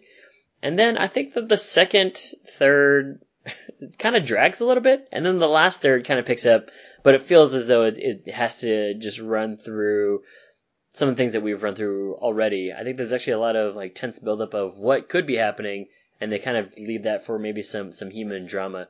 Uh, with that being said, though, I really like the way that this film is made. I actually thought that it was a really clever use of one single location, and I thought that it was really clever use of four people on the screen.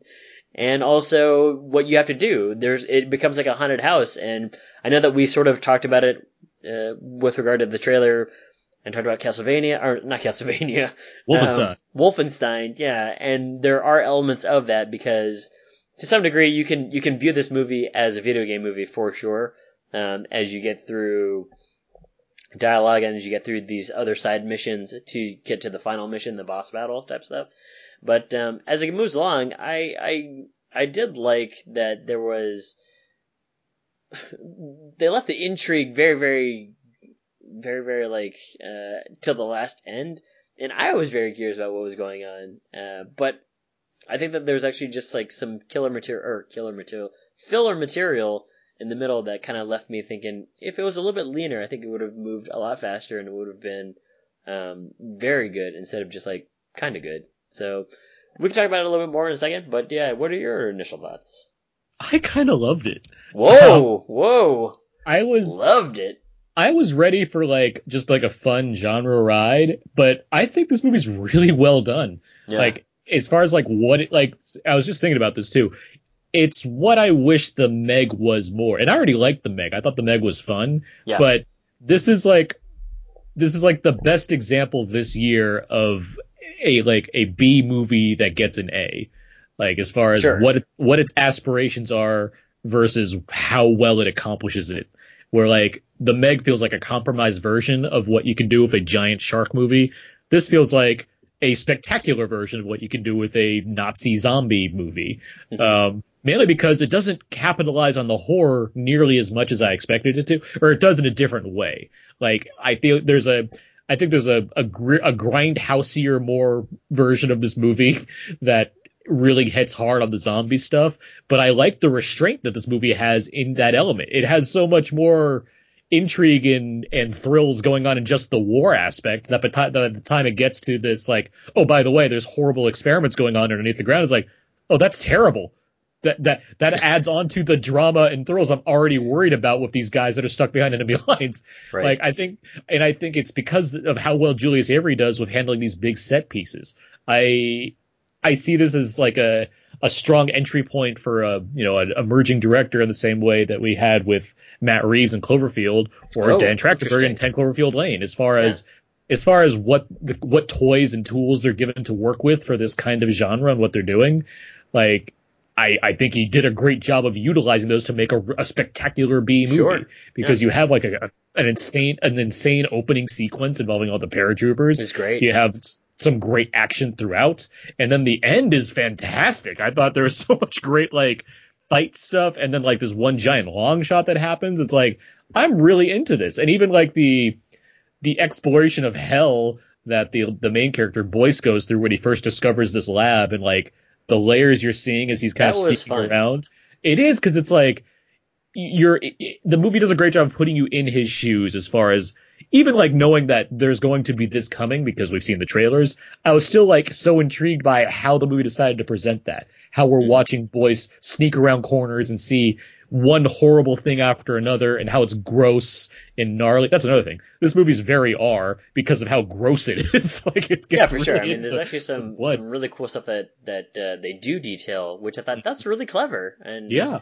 uh, I think the the prime example that I'm thinking of is when he's trying to get out of the uh, the place, and there's this woman that says, "Help me," and I was like, I wonder what's happening here. Yeah. like, hmm, that's pretty cool. That's kind of Yeah. It's neat what they I think all the things they do with this are is are really neat. And I and I also I really like the set of characters we're given. I like that there's a manageable set of people. There's only like Agreed. five guys that we need to kind of focus on. And I think uh, Jovan Adepo, who plays Boyce, I think he's a solid uh, like lead here. He was he was uh, Denzel's son in Fences, Mhm. and I think Wyatt Russell brings like a real quiet cool to his role. Yep. Um, and then uh, let's see, what's his name? Pilou Asbæk. He plays the main like Nazi guy. I think he's a strong villain. I think he has a good presence there. He was in. he, I, he's. I think he's. I think he does good with what he's supposed to. What he's. What he's. What's required of him. Mhm. I think he's a. He's. He's no like Christoph Waltz, but like he's. He's big. nobody can And, be like, Academy Award winner Christoph Waltz's character. no, but but he's like he's big. Hans he's Landa? like I I like how big like because he was in Ghost in the Shell and I remember he was he was he was. like yeah he's he was her partner in Ghost in the Shell. Um, oh, interesting. Now I kind of like him a little bit better. and he's he has a role in Game of Thrones where he's pretty good on too. So it's like I know I already know this guy and I like his presence. He's like he's like he's he's like six five or so he's like a huge guy Yeah. and he does he has this kind of presence that he brings. And I think the um the other soldiers we see the um, the Tibbet who's like the loudmouth. It's like they're th- the some of these guys are they're Big thin- there's yeah yeah and big yeah and there's there's not much to them as far as the writing goes but i think the movie the movie knows that and it Yeah. gives you the seeds you need to like get who they are and then by the end of this movie you care. So and that's actually the thing that I liked about the movie a lot was that you didn't get a whole lot to do with them, uh-huh. And then as they start building relationships, I was like, not not so much the other characters, but but more Boyce and and the uh, and Chloe who plays uh, the the person who's kind of helping them in this in this uh, provincial town in France. Mhm. Um, I was like, you know, I kind of liked it when I didn't know that much about anybody, and that it was kind of just like this creature feature movie, and or like run 'em and gun 'em kind of movie. Because I, I I agree with you that what's cool about all these side characters like uh, like Tibbet, Chase, and uh, even to some degree Rosenfeld, Rosenfeld is just that hey, I don't know that much about them, but I know that I like them, and that's enough. yeah and i see what you're saying i mean this movie isn't perfect i'm not saying that but i was Sure. like as far as what it sets out to accomplish i do like that i had some you know downtime to get to get a little bit more Mhm. and that because that go that goes a long way for me as far as not just caring because I have empathy for the idea of people being trapped in the situation, Sure, but that I can I can get an understanding of why they're what they what's going on in their what's going on in their head a little Sure. bit, and it's like between that and shockingly a small level of societal commentary where you you have people being tortured and like drawing the good guys into a bad uh, like on the on the line of how far we're going to go. It's like there's some neat stuff here. And in addition to all that, Boyce, a black man, that's never brought up once in this movie. I know. I was like, that's cool. Like that's a neat. I mean, I don't think they. I, I don't think that they, would. you know, they would- I don't think they that would- they were like purposely trying to do anything with that anyway. But No, but at like the same time, but like in- up. Yeah, but also they wouldn't put troops together like that either. so it's like I don't know how. No, I get you, I get you. Yeah. But at the same time, like you know, it, it certainly was one of those things where I was like, I wonder if they're gonna address this or if he's gonna have like some like you know grindhouse movie type line of something. And I was like, no, they didn't. It's just Yeah. you know he- he's he's trying to like uh trying to kill some Nazis and and uh shoot Hitler so they can uh, bang bang go home. Yeah, it's about, I mean, the Nazis could have said something else, like, but it just doesn't come up ever, which Yeah. is like that's By the way, refreshing in its own uh, way. question for you: What do you think of Bokeem Woodbine? Oh, he's great. I think Fucking Mookie loved Woodbine's it. Always great. So it's like, yeah, he pops up. when he came on the screen, I was like, sure. "Fucking Bokeem Woodbine, baby!" yeah, it's, he's great. That was a good like. That's a good cast for that for what that role needs. That was like that's solid. yeah, Um, I was a big fan of that too. I I like that. What movie did we just watch from? Like it was just like oh, it was Venom. I think it's Venom was loud in a bad way. this is loud in a good way. I think the sound design is really Bad Robot knows what they're doing with this kind of stuff. Like bad robot always knows what they're doing. There's actually there, there's Yeah. actually two sequences which I liked, um, which has been kind of used uh, heavily in the past, where you know all sound goes out and Mhm. um, you kind of just see some stuff. I mean, it, it was used in First Man as well to to very great degree, um, and then this movie uses it in one scene as well. And I'm glad that they, you know, I agree with you that there's some sound stuff, but um, I I want to ask you about: Did you feel any sort of length, or were you just really involved with it? I was involved with it mainly Okay. because I just I liked when the movie wasn't focused on battles or plot forwarding stuff involving their mission. I didn't I did not like the things that were going in there. I liked the conversations that were being had as minimal as they were or as you know non-important as they may seem because it just made it feel that much stronger. Where by the end of this movie when you have a certain set of people left, I'm thinking I'd see, I'd watch these guys go into another thing together. Same like here, this is yeah. this is neat. Like I like where this is going. It's bombing, which is unfortunate, so we're not going to get that. But I I mean, know. I was bummed. It was actually I was so I stayed till the end of the credits because I thought to myself, I wonder if there's something that comes out of the ground. But uh, no, there isn't. Um, the question I had for you is, um, when you're watching this, were you reminded of other movies that sort of try to do something similar? Um, I have one in mind, but I was curious if, if anything sort of popped up in your mind of, you know, World War II, minus like the Saving Private Ryan stuff, but more just like, hey, When I- a, a small group of I- folks doing stuff. the the way I've referred to this movie is that it's the Dirty Dozen by way of Reanimator, um, Interesting. or or you, you can sub that in for Inglorious Bastards by way of Reanimator. Either one works really. Yeah. But it, I mean, it's a man on a mission movie, so I've seen plenty of those when it comes to World War II. And Agreed. it's, Yeah. and it's a weird like zombie movie, and I do like the way they handled. I mean, something I like. Same thing I'd say about vampire movies. There's no like book that says what you can and can't do. So I like this version, this movie's version of zombies, as far as they're these like. They're, they're literally unstoppable supermensch. So like Yeah, yeah, they, yeah. they come at you and even shooting them in the head's not necessarily the way to take them down. And they're nasty and they got big gaping holes in their faces and stuff. Like it's it's neat. Yeah. Uh, speaking on that very quickly, um, Oh, oh, oh, and and the film's the film's really colorful. That's another thing I really liked about it. It's not like desaturated, sad war movie look. It's very colorful. There's so much color in this film as far as the sets. I- the costuming, the the blood, the monster stuff. The shot where when he when the when um, Boyce first hits the water, you get that beautiful really cool shot, scene. that beautiful shot of blue when he's under the water. Like it's Yeah. not dark and grady. It's blue, and you're seeing him try to struggle his way up through that.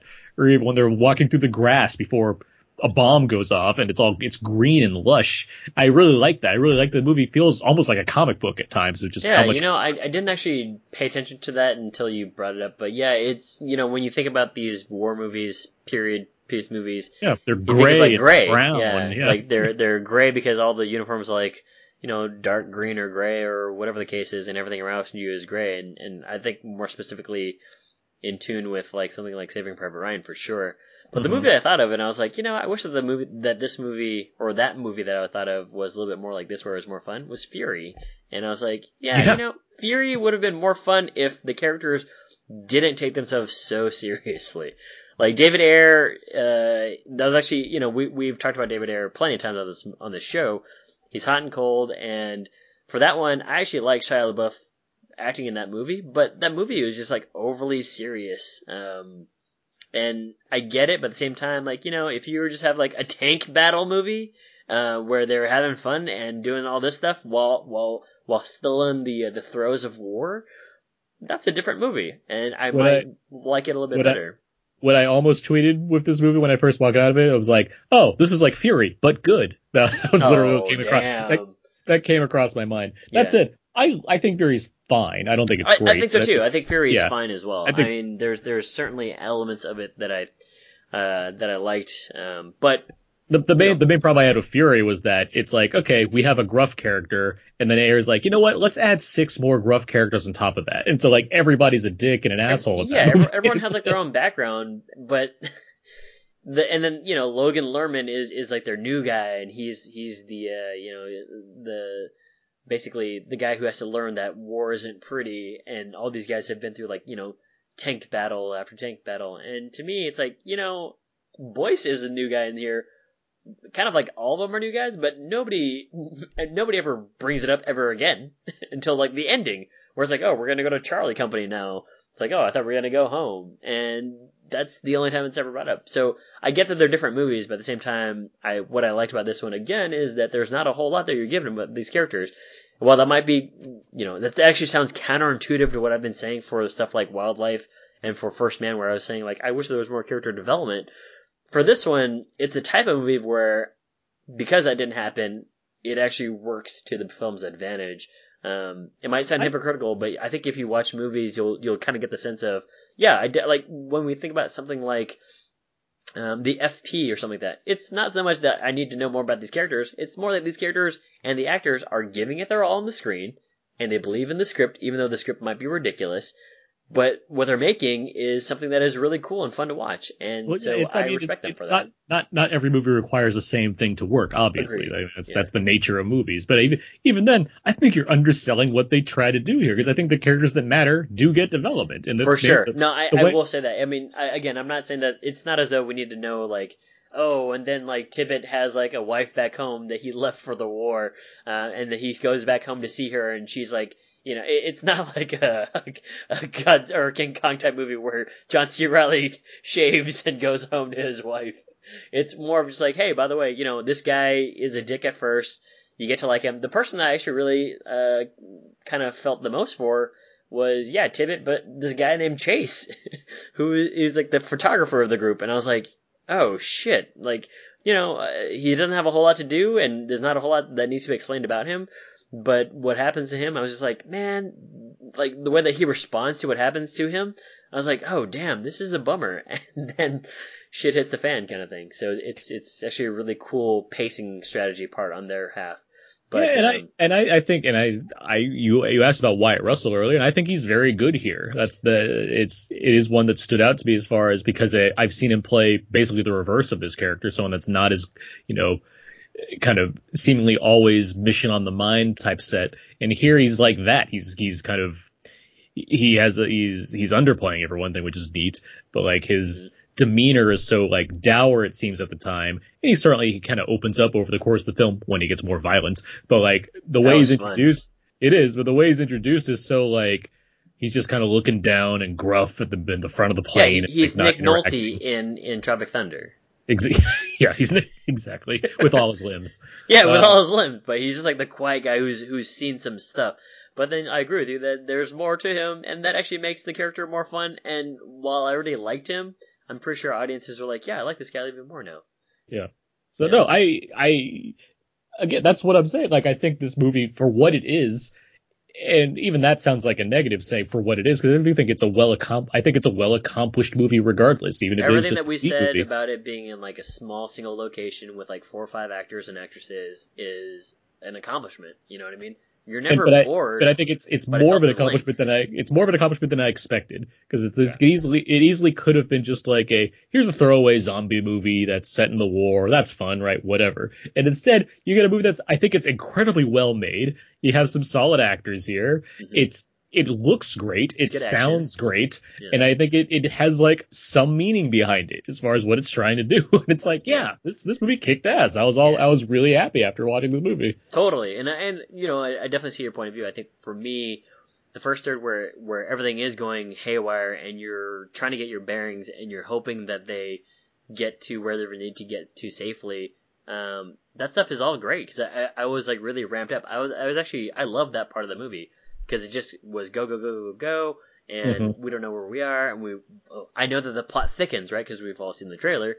Um, and then they get to the house uh, uh, in the Nazi-occupied uh, town, and that part drags a little bit for me because there's actually some intrigue with the aunt, and nothing really happens.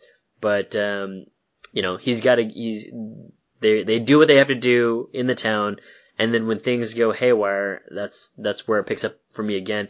But even then, I felt as though you had mentioned that if there's like a different cut of this where there's more last action zombie type thing, mm-hmm. then I actually might be in the mix with that because while we saw a few zombies, I, I was kind of curious as to seeing a little bit more of that, and maybe even having like this all out battle of zombies versus like these American, these four, five American troops, and then seeing what happens. Uh, I just I, I think both because of the way the zombies are presented, Yeah. it minimizes their impact because they seem like one is a threat. So it's like having a bunch of them, then having them easily be mowed down. That takes away, I think, from the drama of it. And just True. in general, I think having a, I mean, having a giant war against zombies, I, I think that'd be actually kind of boring. I, I, that's what I'm saying. I think that take, that also takes away from it. Again, I think that the, the horror aspect, the fact that it's not as big as I expected made this movie better to me. So Um, I, I wanted it to be a little bit bigger, but I, I agree with you that if it had been all out, like you know, the last like forty minutes of it just like zombies, and then Uh-huh. telling these guys like I'm reloading, and then getting picked off one by one, that'd be that'd be that'd be just like what am I watching here? But you know, I guess that I was also curious about the Wolfensteinness of it all, and just uh, the way that they they might uh, play that up, which maybe I wanted a little bit more of. But I wasn't disappointed. For yeah, I sure. can understand that. I mean, it, it also the movie does it is a modest budget. Like it's not a hundred million dollar movie, so it's like it? it's thirty eight. Um, and, Well, that's not bad at all. and every penny is on screen because again, this movie looks and sounds amazing. That's Like, that's twenty eight million dollars more than Halloween, but I can understand. Well, yeah, it's, it's a No, but I agree with you that that the money is on the screen because uh, the sound design is there, the set designs are there, the the Mhm. costuming is there, um, the cinematography is there, and they have to blow a lot of shit up, and it's all there. So And I, I like the script is by Billy Ray and Mark L. Smith, Captain Phillips and The Revenant. It's like it's such a great like yeah we can make oh, that's prestige films. That's can make like that's prestige like not a lot of dialogue.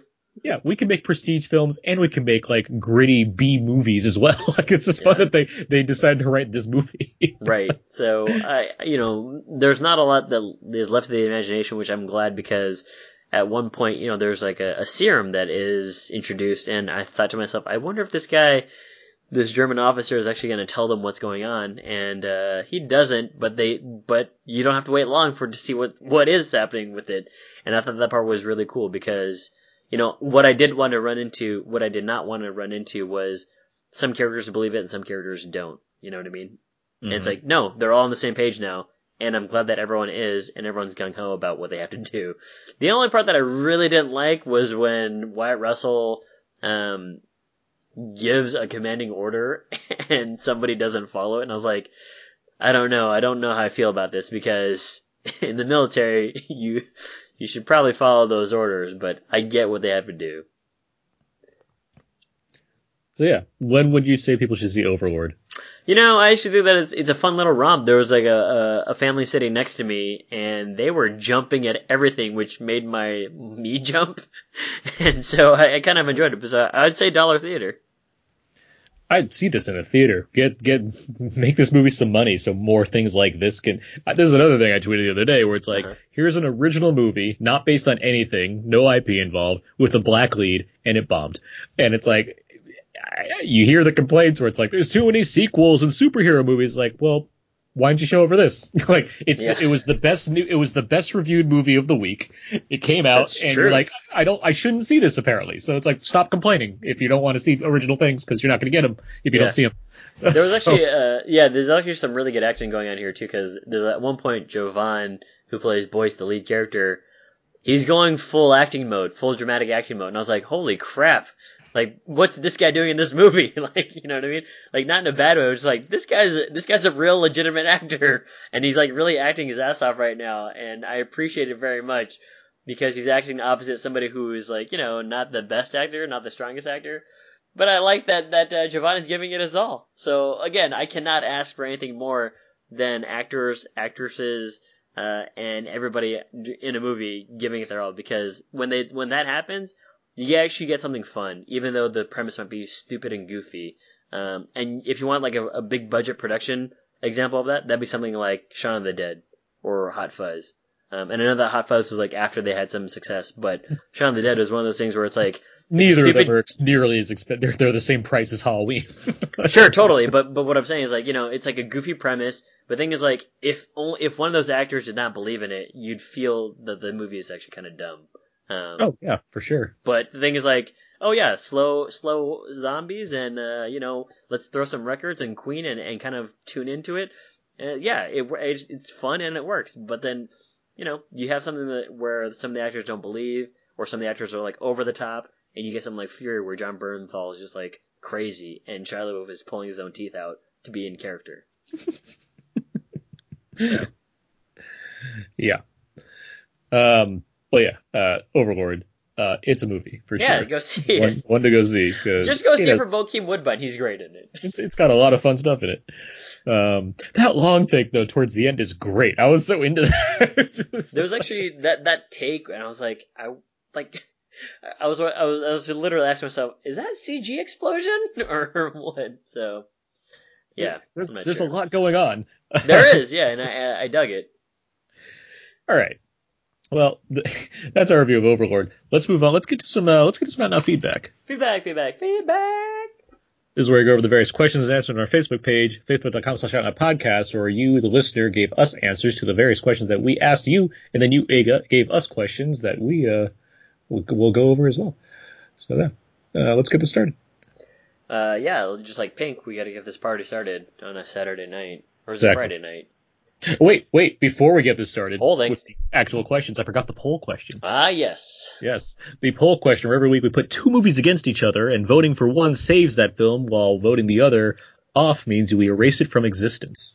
Um, and so this week I went for Science Gone Wrong edition, and I put up I Am Legend versus 28 Days Later. And uh, yeah, so bef- before we get to what the listener response, Abe, where, where would you be in there? This one was pretty simple for me when I saw the poll. Uh, it's 28 days later. I'm saving that one. Because I Am Legend, while I think that it actually is a cool use of fact act, fast acting zombies, um, I think there's actually a lot of questions that still remain uh, when I think about that movie. Um, but 28 Days Later, that was also fast acting zombies, but I love the world that they created because uh, that's the first one, right? Not, that's not the Jeremy Renner one, right? It's not the better one, no. Damn. um, but there's actually uh, uh, some really neat stuff that they're doing in there with how you actually get. Um, it's actually it's I don't know if it it is a zombie type thing, but it's like a rage zombie, and It's a don't like- virus, but yeah. it's yeah. a virus, yeah, but it was actually a really cool way they did that they did it, and also I like the way that um, uh, it kind of set off. I don't know if it really set off anything ultra new, but I just I just like the way I would say it started Fast. Zombies. We weren't seeing Fast wasn't Zombies. wasn't Fast Zombies something that we'd already seen maybe in like um No, is your answer. okay all right not- so 28 days later is what what started that up. Yeah, Fast that, Zombies baby yeah, that, and then uh, Zack Snyder's Dawn of the Dead a year later. that's right yeah which Uh, opening sequence very scary Uh, it's a no-brainer for me as well. 28 days later is the winner of this um, you go. easily. I think it. Um, it it's very good. I. I mean, it's a Danny Boyle film, and I like Danny Boyle. It's very good. It gave us Cillian Murphy. It had an effect on the genre. It brought back the zombie genre, which has been dormant for a while. yeah Uh, so it's like, yeah, there's no reason. Is between both the quality of the film and how it affects cinema, there's a lot of things to go with for 28 Days Later. Also, 28 Weeks Later is fucking fantastic. That movie's great. It has still the haven't best, seen it has one of the best opening sequences of any horror movie. Um, it has a g- great Robert Carlyle performance. It has, it has a lot of solid performances in there. Idris Elba has a solid performance in there. There's Idris a bunch Elba now I have to go see it The movie's fantastic. It's it is a superior sequel. It it ends a whole lot better than it. 28 Days Later, I really like it. I think the ending is not great. 28 Weeks Later, consistent all the way through. Um, yeah, Rose Byrne, Jeremy Jeremy Renner, like everybody's in there. It's great. It's so much good going on in this movie. there you go. Um, and without 28 Days Later, I wouldn't get 28 Weeks Later. So yeah, that's the one I vote you for. You need it yeah Yeah, I am Legend. Will Smith's very good in it. I don't think the movie's that great. So he's there you good go. in it up until the third act Yeah, there's there's a great there's a great first third, there's a decent second third, and then the it just shits the bed. Like that's Yep. what happens. yeah I agree Yeah. So yeah, well, the poll not necessarily too surprising to me. I I, I, I no, really, I thought I figured 28 days later would win, and it did. 14% to 86% on the poll. there so, you go Yeah. so yeah, that's the poll. I've added I Am Legend to the list. It's no longer in existence, so there you go. I don't know what you're talking about I don't either. I don't know what we were talking. Let's get to some questions. Why don't we stop doing questions? Let's go The first question we have is Who are your favorite cinematic military men? Philip has Baron Nishi, the equestrian Olympic gold medalist in lead- Letters from Iwo Jima, and Hal Moore in, We Were Soldiers. Mike Jones has Marines from Aliens. Let's rock. That's what I had. Uh, Jim has Martin Sheen in Apocalypse Now. R. Lee Ermey in Full Metal Jacket. Chris writes Lieutenant Aldo Raine and Captain Miller. Where's Captain Miller from? Uh, Saving Private Ryan. Saving Private Ryan, Hanks- okay. It's Tom Hanks' character. I'm an English teacher. Um, Christopher has Jarhead, Heartbreak Ridge, or Heartbreak Ridge, The Losers, Inglorious Bastards, Red Tails, Aaron's like least favorite movie, uh, Tigerland, Apocalypse Now, Captain America: colon, The Last Avenger. he probably meant the first Avenger. Uh, the Last Avenger being, you know, he, he's getting, he's gearing up for Avengers Four. um, Tigerland's. Tigerland's I was gonna say. Tigerland. That's a That's- great call. that's a- That's a really good movie. Uh, Colin Farrell. Colin Farrell, yeah. That was his breakout role, and yeah, that's a really good Joel Who Schumacher. that? Was that Joel Schumacher. Joel Schu- Yeah, I was like Joel Yeah. Schumacher. Yeah, that's a, that's a really good one. Um, I would throw in uh, Alec Guinness and The Bridge on the River Kwai. Um, Mhm. It's a terrific movie, terrific performance. So there you go. And uh, a, a good Veterans Day uh, this past week to, to everyone that's served and everything. Yeah. Uh, let's see. Next question. Favorite films that cross genres together. Uh, Chris writes from Dusk Till Dawn, and after next week, probably Overlord. uh, I'll be curious if you saw it. Uh, write us back. Write us if you watched Overlord and tell us what you thought. Uh, Justin has Star Wars, sci-fi and, se- and, west- and western. Uh, Mike has Alien, horror and sci-fi, and Philip has Cloud Atlas. That one, that one crosses generations and it crosses uh, time and space. Yeah. Um, my default answer is obviously from Dusk Till Dawn. Um, and I will say I look forward to the time separated from uh, Overlord's marketing where people see this movie at random and think it's a World War II movie and then discover that it's also a zombie movie. Because I By the look way, I, did you watch that one zombie movie? What's it called? Snow, snow zombie. Dead, Ver- Dead, Dead Snow. Yeah, that one. Yeah, I've seen Dead Snow and I have I have Dead Snow 2. Uh, two's better. Um, Okay. I think they're I think they're both good. They're both fun. Uh, two But actually similar to Overlord. No, they're not. Yeah, they're not similar to Overlord. They're more they're they're out, they're out and out comedies that happen to have zombie world Nazis in them. All right. Uh, the first one is like a riff on Evil Dead that just happens to have like literally it like references Evil Dead heavily, like to the point of mentioning the movie by name. Um, and the Just second really one, getting into it. The second one is a lot of fun. Like it, it really it takes it even further. It actually delivers on the thing that you're asking for in Overlord as far as Just An like epic this, uh, an epic yeah, ending. An epic ending. Okay. Yeah. I might go check it out then. Do I have to see Yeah. them in sequential order? yes, Okay. You All right. very much do. Yeah, the second the second one very much depends So it's like on Wolf Warrior and Wolf Warrior 2. Got it. yeah, yeah, we went there. So anyway, let's get into the next question. Uh, what's a film you enjoy that focuses on sticking it to the Nazis? Alan has uh, Saving Private Ryan. Mark from the show. Well, Alan's from the show as well, so sorry about that, Alan. uh, Alan from the show says Saving Private Ryan. Alan or Mark from the show has Raiders of the Lost Ark and the Blues Brothers. Uh, Todd has Todd has the Rocketeer. Joe Jans has Ralph uh, uh, Bakshi's Wizards.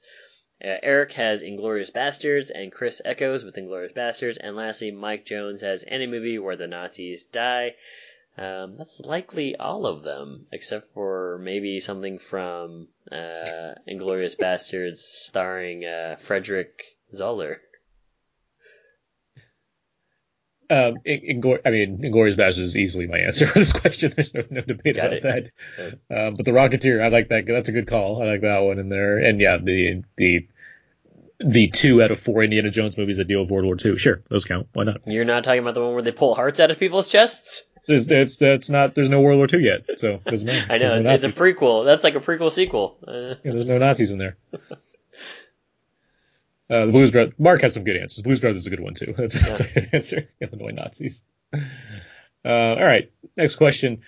Uh, do you enjoy seeing various movie series continue on while changing up key players involved? What ones co- would, what ones could use a shakeup? What ones shouldn't change? This is in reference to the Girl in the Spider's Web, which also opened this weekend. Mhm. Um, Adam writes, Fast and the Furious needs a shakeup. The Bond franchise needs a new James Bond.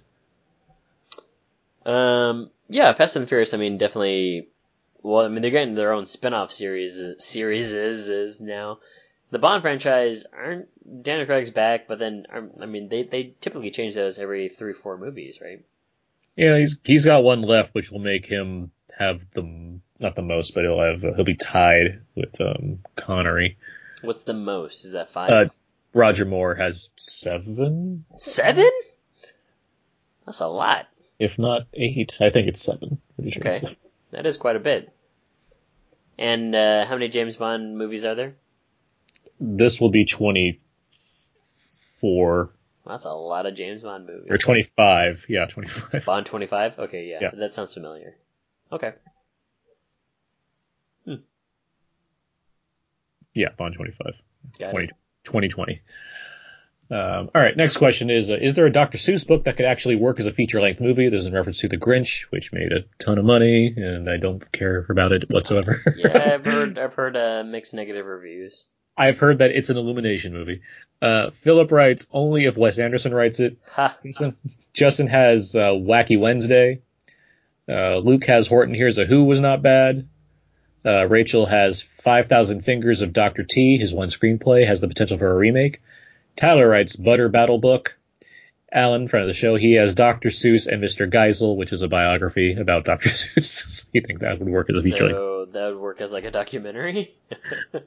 um, I don't know. Is there one that you can think of?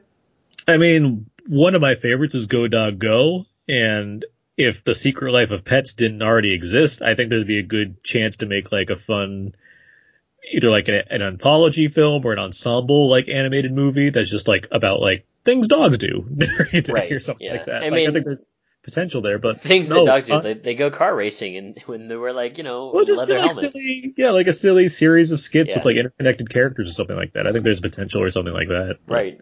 And the other potential that I think about, um, it, the answer to my or my answer to this question is yes, there is a book that can work as a feature length movie. Almost almost certainly all of them, but it really takes a certain special someone or some some group to make it work. And the example I think of is Cloudy with a Chance of Meatballs, which is like a 19 page book, and Chris Miller and Phil Lord made this really funny like 90 minute movie out of it, which is Mhm. it touches on the book, but there's not like a whole lot in common with it, you know. So except for like uh, the meatballs coming out of the sky. That's a good point because like I'm ready to say like no because the books are too short and they just don't seem to work. But yeah, you're exactly right. That's a perfect example of how you expand something and make it work better. So I just wish that better people were involved in these Seuss that- yeah, movies that answer. already happened because yeah, I was massively disappointed in the Jim Carrey Grinch film. Um, That's that, wor- that's too long, by the way. That's like it's That- yeah. it's, it's like two hours and it's a two hour movie or something like that, and that's too it's long. it's it's longer than it needs to be. yeah, Um, we don't need to talk about Cat in the Hat. The Lorax was like a war crime. Like it's just like these movies. Wait, in theme or in movie? Because in theme, it's kind of a war crime thing too. Yeah, both. I, I know what I'm saying. so it's like, yeah, like it just they haven't had a good run.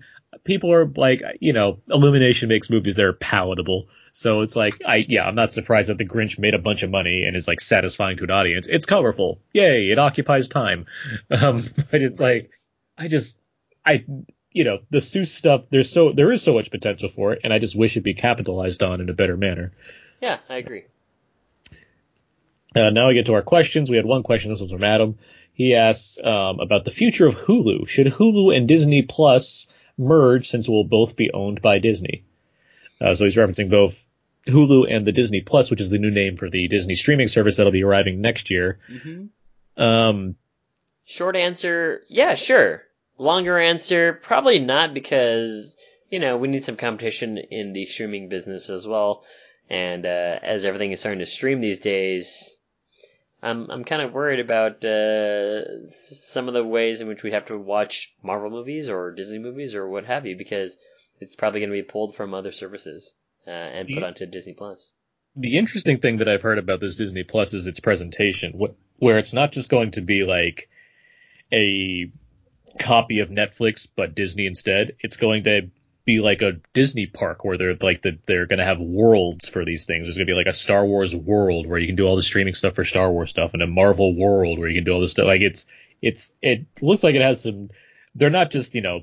It doesn't look like they're just putting a Disney skin on top of a streaming service. It looks like they're Mhm. really trying to make some like an experience out of it, which I admire and I like and I I like that more than just putting everything into one basket. If you if you actually have something worthwhile as far as how to how to kind of how to deliver on it. So Hulu, you know, they I believe what they have like NBC and Fox and a few Yeah, others. Hu- Hulu streaming services. Yeah, for sure. Yeah, so it's like I'd rather see that stay its own thing so it can focus entirely on the TV stuff still and its own original content that they have while Disney does its own thing.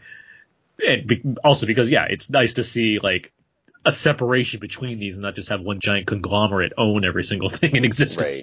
So Yeah, and you know Disney's getting to a level where it's starting to own a lot of stuff anyway. But um, yeah, it'd be great to continuously have uh, some competition, but also just different ways in which you can catch uh, some of your favorite stuff, whether that be Disney films or whether that's just like something that uh, is uh, some sort of grindhouse channel on Hulu that you can only get on Hulu. yeah. Yeah, exactly. Yeah, nice. Yeah, exactly. So, yeah, thanks for that question, Adam. Thanks, Adam. Um, we love getting questions, by the way. It's been like somewhat dry with the questions recently, and I think it's, Everyone, everyone's been busy with Halloween. That's why. No, yeah, I think it's a mix of just time and what have you and everything. But it's like as much as we like getting the answers to our feedback questions, it is fun answering questions. You, yeah, thank you. It is fun getting questions as well. So yeah, yeah, be sure to pay attention to the uh, the old Out Now Facebook page because I, I try to make everything happen as much as I can. Mm-hmm. Um, so yeah, all right, that was on feedback. Feedback, feedback, feedback. Let's uh, start wrapping things up. Let's move on to Out Now Presents Out Now. These movies that are coming out on uh, Blu-ray, 4K, streaming, everything. Uh, so let's go over that. First up, all the Blu-ray stuff. First up, The Meg. I had fun. I'm okay with it. Uh, Alpha. I did not see it. I heard it was actually kind of cool. Yeah, yeah, yeah. I heard good things. So I look Yeah. forward to eventually watching it on Netflix. Maybe I should have seen it in IMAX because I've heard that there's actually some se- cool sequences. yeah, the visuals I heard are pretty great. Yeah. Uh, Mile 22. Let me just remind you that this is a movie that ends with a say hi to your mother for me joke. And it's presented non-ironically, which is so strange. Wait, wait, wait. Does he say that? Does Mark Wahlberg say that and then he shoots some guy in the head? No, Iko Uwais says that to Mark Wahlberg, and it's like, where did this come? And it makes sense in the logic of the film, but it's like, how is how is a movie? How is this movie ending with that? It's so Uh, weird. Did It's they so cut to Mark Wahlberg giving a wry smile? as I as I said on the podcast when I I think I talked about it in our I quickies. remember. It, it, seems as if he's been holding this grudge against that joke and decided to make a movie entire like built backwards from that. Like that's what it feels like. Yeah. Andy Samberg really feels the uh, the lesson here. Um, let's see, Juliet Naked. This is Uh, the I've uh, heard interesting things about this movie. Yeah, this one's with Rose Byrne, um, Chris O'Dowd, and Ethan Hawke, and it's from a Nick Horn. Nick Hornby wrote the uh, the screenplay. Um, it's good. It's a solid. It's a solid rom com. Good to hear. Yeah, I love Chris O'Dowd. Uh, final score. This is the one with Dave Bautista. It's Die Hard in a soccer stadium. It's uh, it's a, Wait, what? it came out on streaming. I talked about it in the quickies like a little while Yeah. back. It's it's good. It's it's really Okay, good it's the hear. best. Di- it's the best Die Hard movie of the year. Because I'm starting to grow. Dave Bautista's starting to grow on me, so He's, I he's like good. it. He's really good. It's solid. yeah, it's a I solid agree. watch. Yeah. Pierce Brosnan's in it. Um, Ray Stevenson's in it. Yeah, it's a solid movie. Is Ray Stevenson uh, uh, He's David the Bautista's Hans. He's, brother? he- he's he's the Hans Gruber of the movie. Oh, okay. Because he's like a huge dude as well, so it'd be funny if they were brothers. No, but I mean he's huge because you need him to fight somebody. So Yeah, like, yeah, I agree. You can't have him fighting uh freaking uh what's his face, Dolph Lundgren. yeah. Well, Dolph Lundgren's busy. Have you seen the Aquaman posters? Is he in Aquaman? Yeah, he's riding a seahorse in the poster. It's amazing. like I forgot he was cast in that movie. So when when you said that, I I imagined the the actual size of a seahorse, and I was like, that's a funny image. I but it forgot must he be was in- genetically engineered seahorse. I forgot he was in the movie, and then all the character posters came out last week, and I'm like, all right, yeah, there's that one. That wait, Dolph Lundgren, and he's riding a seahorse. What? Again, if he's riding an actual size seahorse, that'd be great. um, uh, let's see what else. Olaf's Frozen Adventure, That was the 20 minute thing in front of um, Coco, Coco, and people Which were they- complaining that it was too long. and they took it off. That's right. Uh, but that's out on Blu-ray this week, along with uh, Volume Three of Pixar short films. So you can Oh, get all. wow. Yeah. So all those are available in a So collection. Those are Academy Award winning. Um, Star Trek Discovery Season One for Star Now, is that the one with Michelle Yeoh? Yes, Okay, got it. Michelle Yeoh, I think was it um, Jason Isaacs, Uh, it's got people. I don't know. Yeah. I don't care about Star Trek, so whatever. Have fun. Oh, boo. Uh, The Crown season two. If you don't have Netflix, there. um, Preacher season three. Uh, I'm You a Preacher fan. show. I'm a, I, I write about it. I am a fan. Um, it's good. Um, let's see. The Rambo trilogy is now on 4K. Can I ask you a question about that? Sure. Why would they only have a trilogy? I think I think Rambo's already on 4K. I think that's why. Oh, okay. Because I was like, you know, there are more than three Rambos. Yeah, I There's know. one I called just- Rambo. yeah, I think they I think they already put that out in 4K, and it's Yeah. like okay, now we do the other three as well. um, let's see. The Ice Harvest is on Blu-ray for the first time. I'm a big fan the of this one movie. where he left all the clues. That's yeah, that's the Snowman. This uh, it's like from 2005 I left all the clues. With uh, John Cusack and Billy Bob Thornton. I'm a big fan of this one. It's a it's a Harold Ramis film. He directed. Uh, uh, yeah, like that's like a dark comedy type thing, right? It- yeah, it's a dark comedy. It's good. I, I like The Ice Harvest a lot. Um, let's see. Single White Female is out on Shout Factory Blu-ray this week. Sigourney Weaver? No, uh, Jennifer Jason Lee Jennifer- and Bridget and Bridget Fonda. I'm thinking of Copycat. Copycat. Yeah, there's a lot of those. yes, exactly.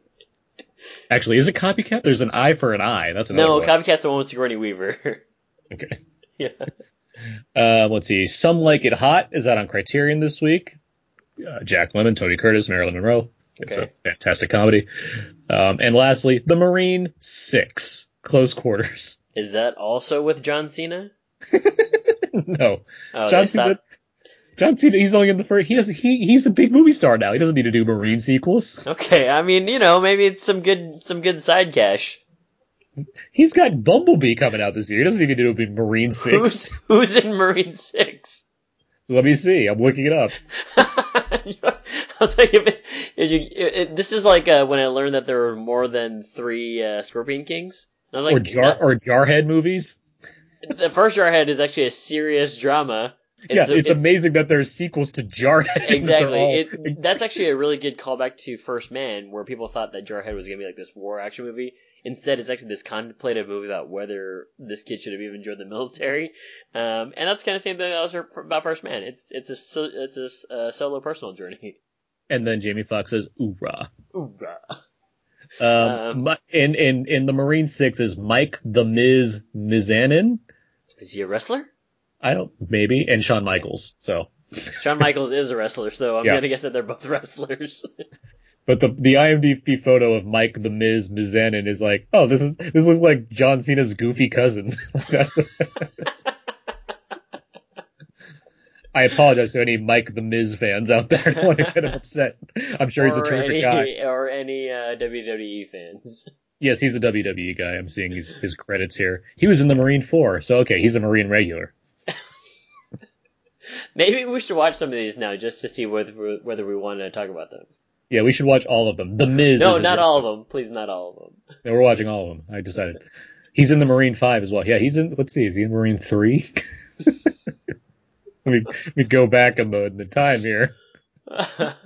Yep, he's in Marine Three. Is he in Marine Two? Is he the guy? Is he the Marine like in all these movies?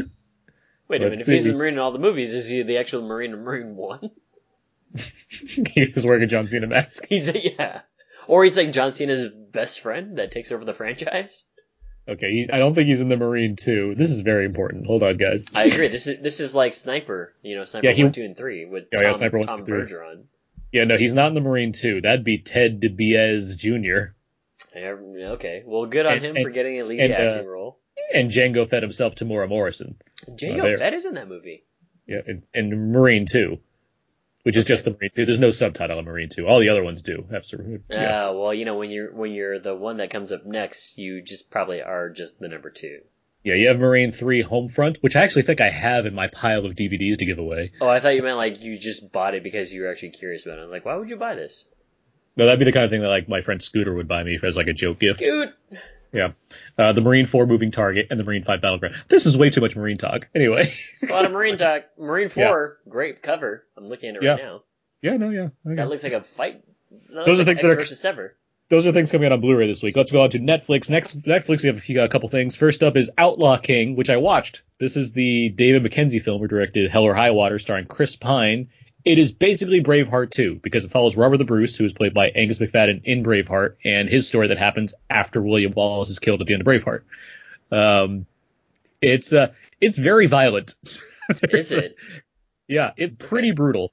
Um, it's it's it's good. Like I'd say, it's a good movie. It's worth watching, especially because it's on Netflix. So it's not like it's that hard to watch.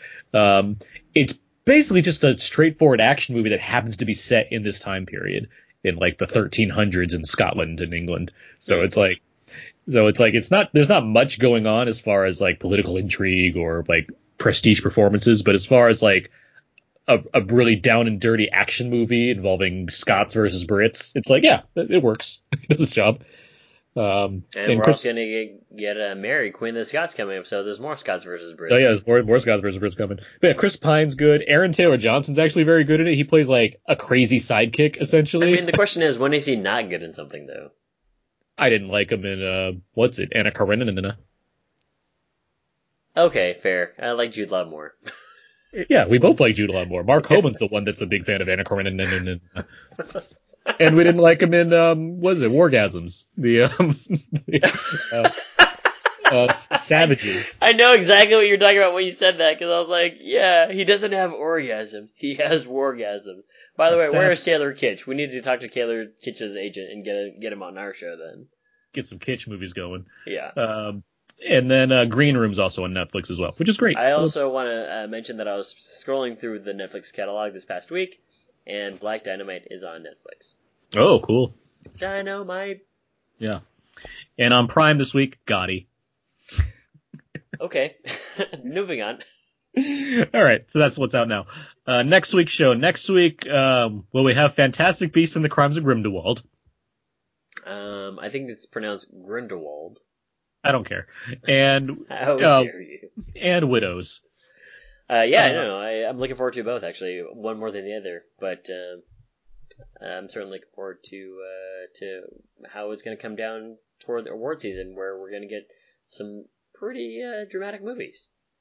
Yeah, I um, we'll talk about this if we want to do like a double episode or talk about one or the other more. But um, yeah, there's certainly it's a big release schedule. There's also the I was going to talk to you about the. I was going to talk to you about this afterwards, but I think um, because like the Buster Scruggs, the Coen Brothers movie comes out on Netflix Right. also. I feel like we're going to have some downtime going on in between in a couple weeks here between like giant releases. So maybe we should just have like a Netflix episode where we talk about a lot of the new Netflix releases from big directors. First of all, if that's still playing in theaters for its limited run, I'd love to see that in theaters. yeah, I, I would definitely say check out these movies in theaters if you can. I've been lucky enough to, Anna and I have been lucky enough to see most of these big Netflix movies that are coming out in on the big screen, and it's been great. so it's like I, I wish audiences could see something like Roma on the big screen more so than on the Is small that screen. going to come on the big screen? Yeah, it, that's that's literally the reason why they're on that big screens because it's like everyone really wants to get Alfonso No, no, Cuarón totally, movie. totally, totally. Yeah, 'cause Yeah. It's, it's. I know that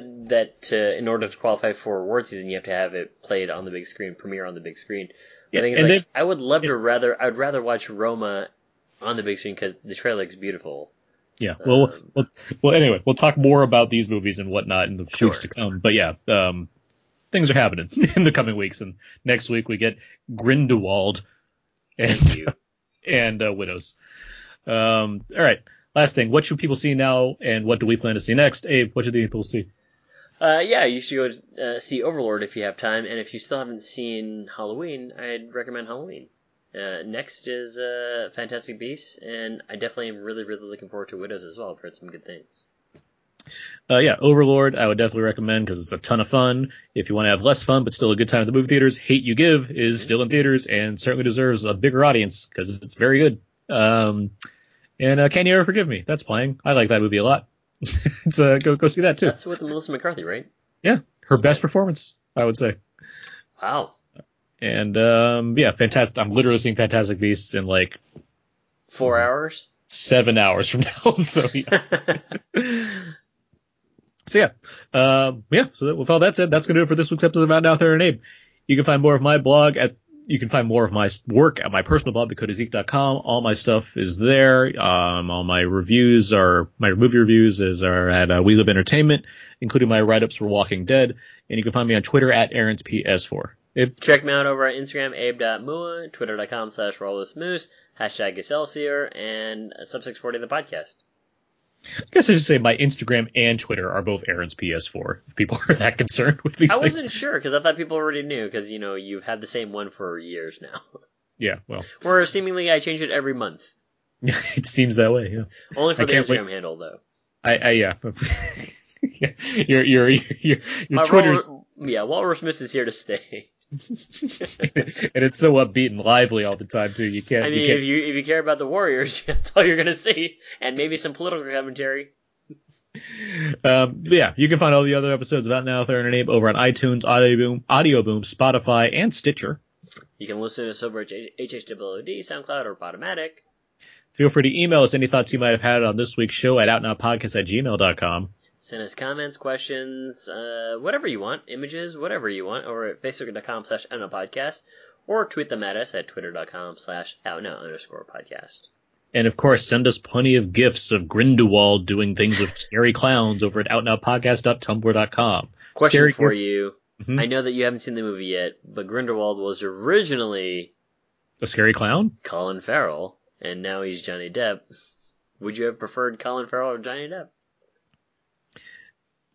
As you might recall, and I feel like I was in the minority on this, I didn't think Colin Farrell was very good in, in Fantastic Beasts and Where to Find Them. Interesting. I don't that- recall this. Now we have to save this for next week. That was a movie I otherwise really liked. And yeah, I, remember. I remember you and I were both surprised by it. Yeah, I to, was like, surprised by how the other much I liked it. Yeah, I was, I was, I was surprised by how much I liked the first one. So like, by default, I'm looking forward to this movie. I want it to be good. Um, but I mean, as far as the, I don't know. I don't have enough investment to care Yeah. enough about who's cast in this role. It's like, okay, you gotta, and I know Johnny, like, Johnny Depp's not like the, the, the most popular guy to be a fan of right now, but it's like, he's Johnny Depp. He'll do his makeup routine and whatever. He'll probably be good. like, All right. so we'll see. Yeah. I'll see. I'll also watch the movie, then I'll tell you next week if I think Colin Farrell would have been a better person to have in here. Because I generally really like Colin Farrell, so I'm like, here, why is he? Why is he the one that makes me feel down in this movie? Everything else I really liked, but whatever. Right. Um, yeah.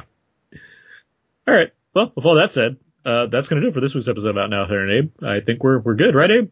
I think we're good. Good show. Good show. So until next time, so long. And goodbye.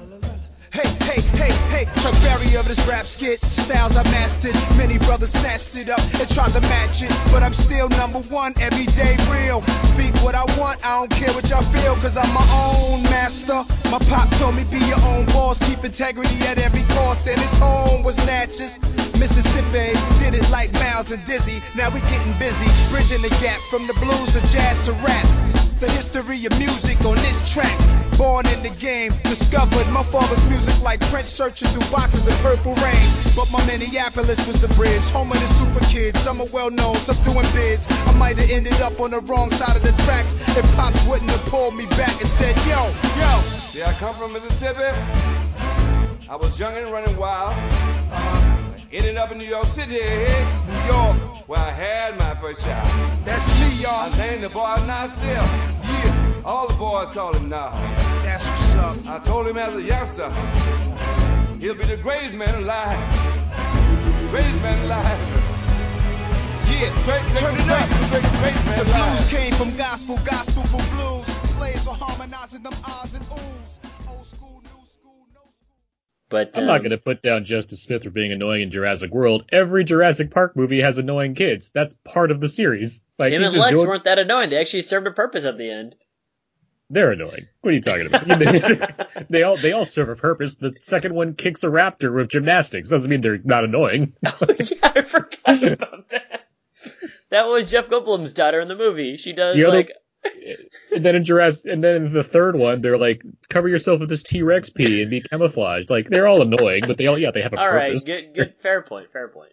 and then the other ones are like, we're in bubbles and we're running around and we're all crazy. Like Yeah, it, it- well, it turned it's uh, the the kid from uh, Love Simon who decides to go And- take his and- brother and from from uh, Insidious. what- Insidious, yeah, exactly. Off the beaten path, and so they get into trouble. But um, He's, yeah, no, he's just he's honoring a time honored tradition of annoying kids in Jurassic Park movies. fair. great for point. that. Great point. This is a fair point.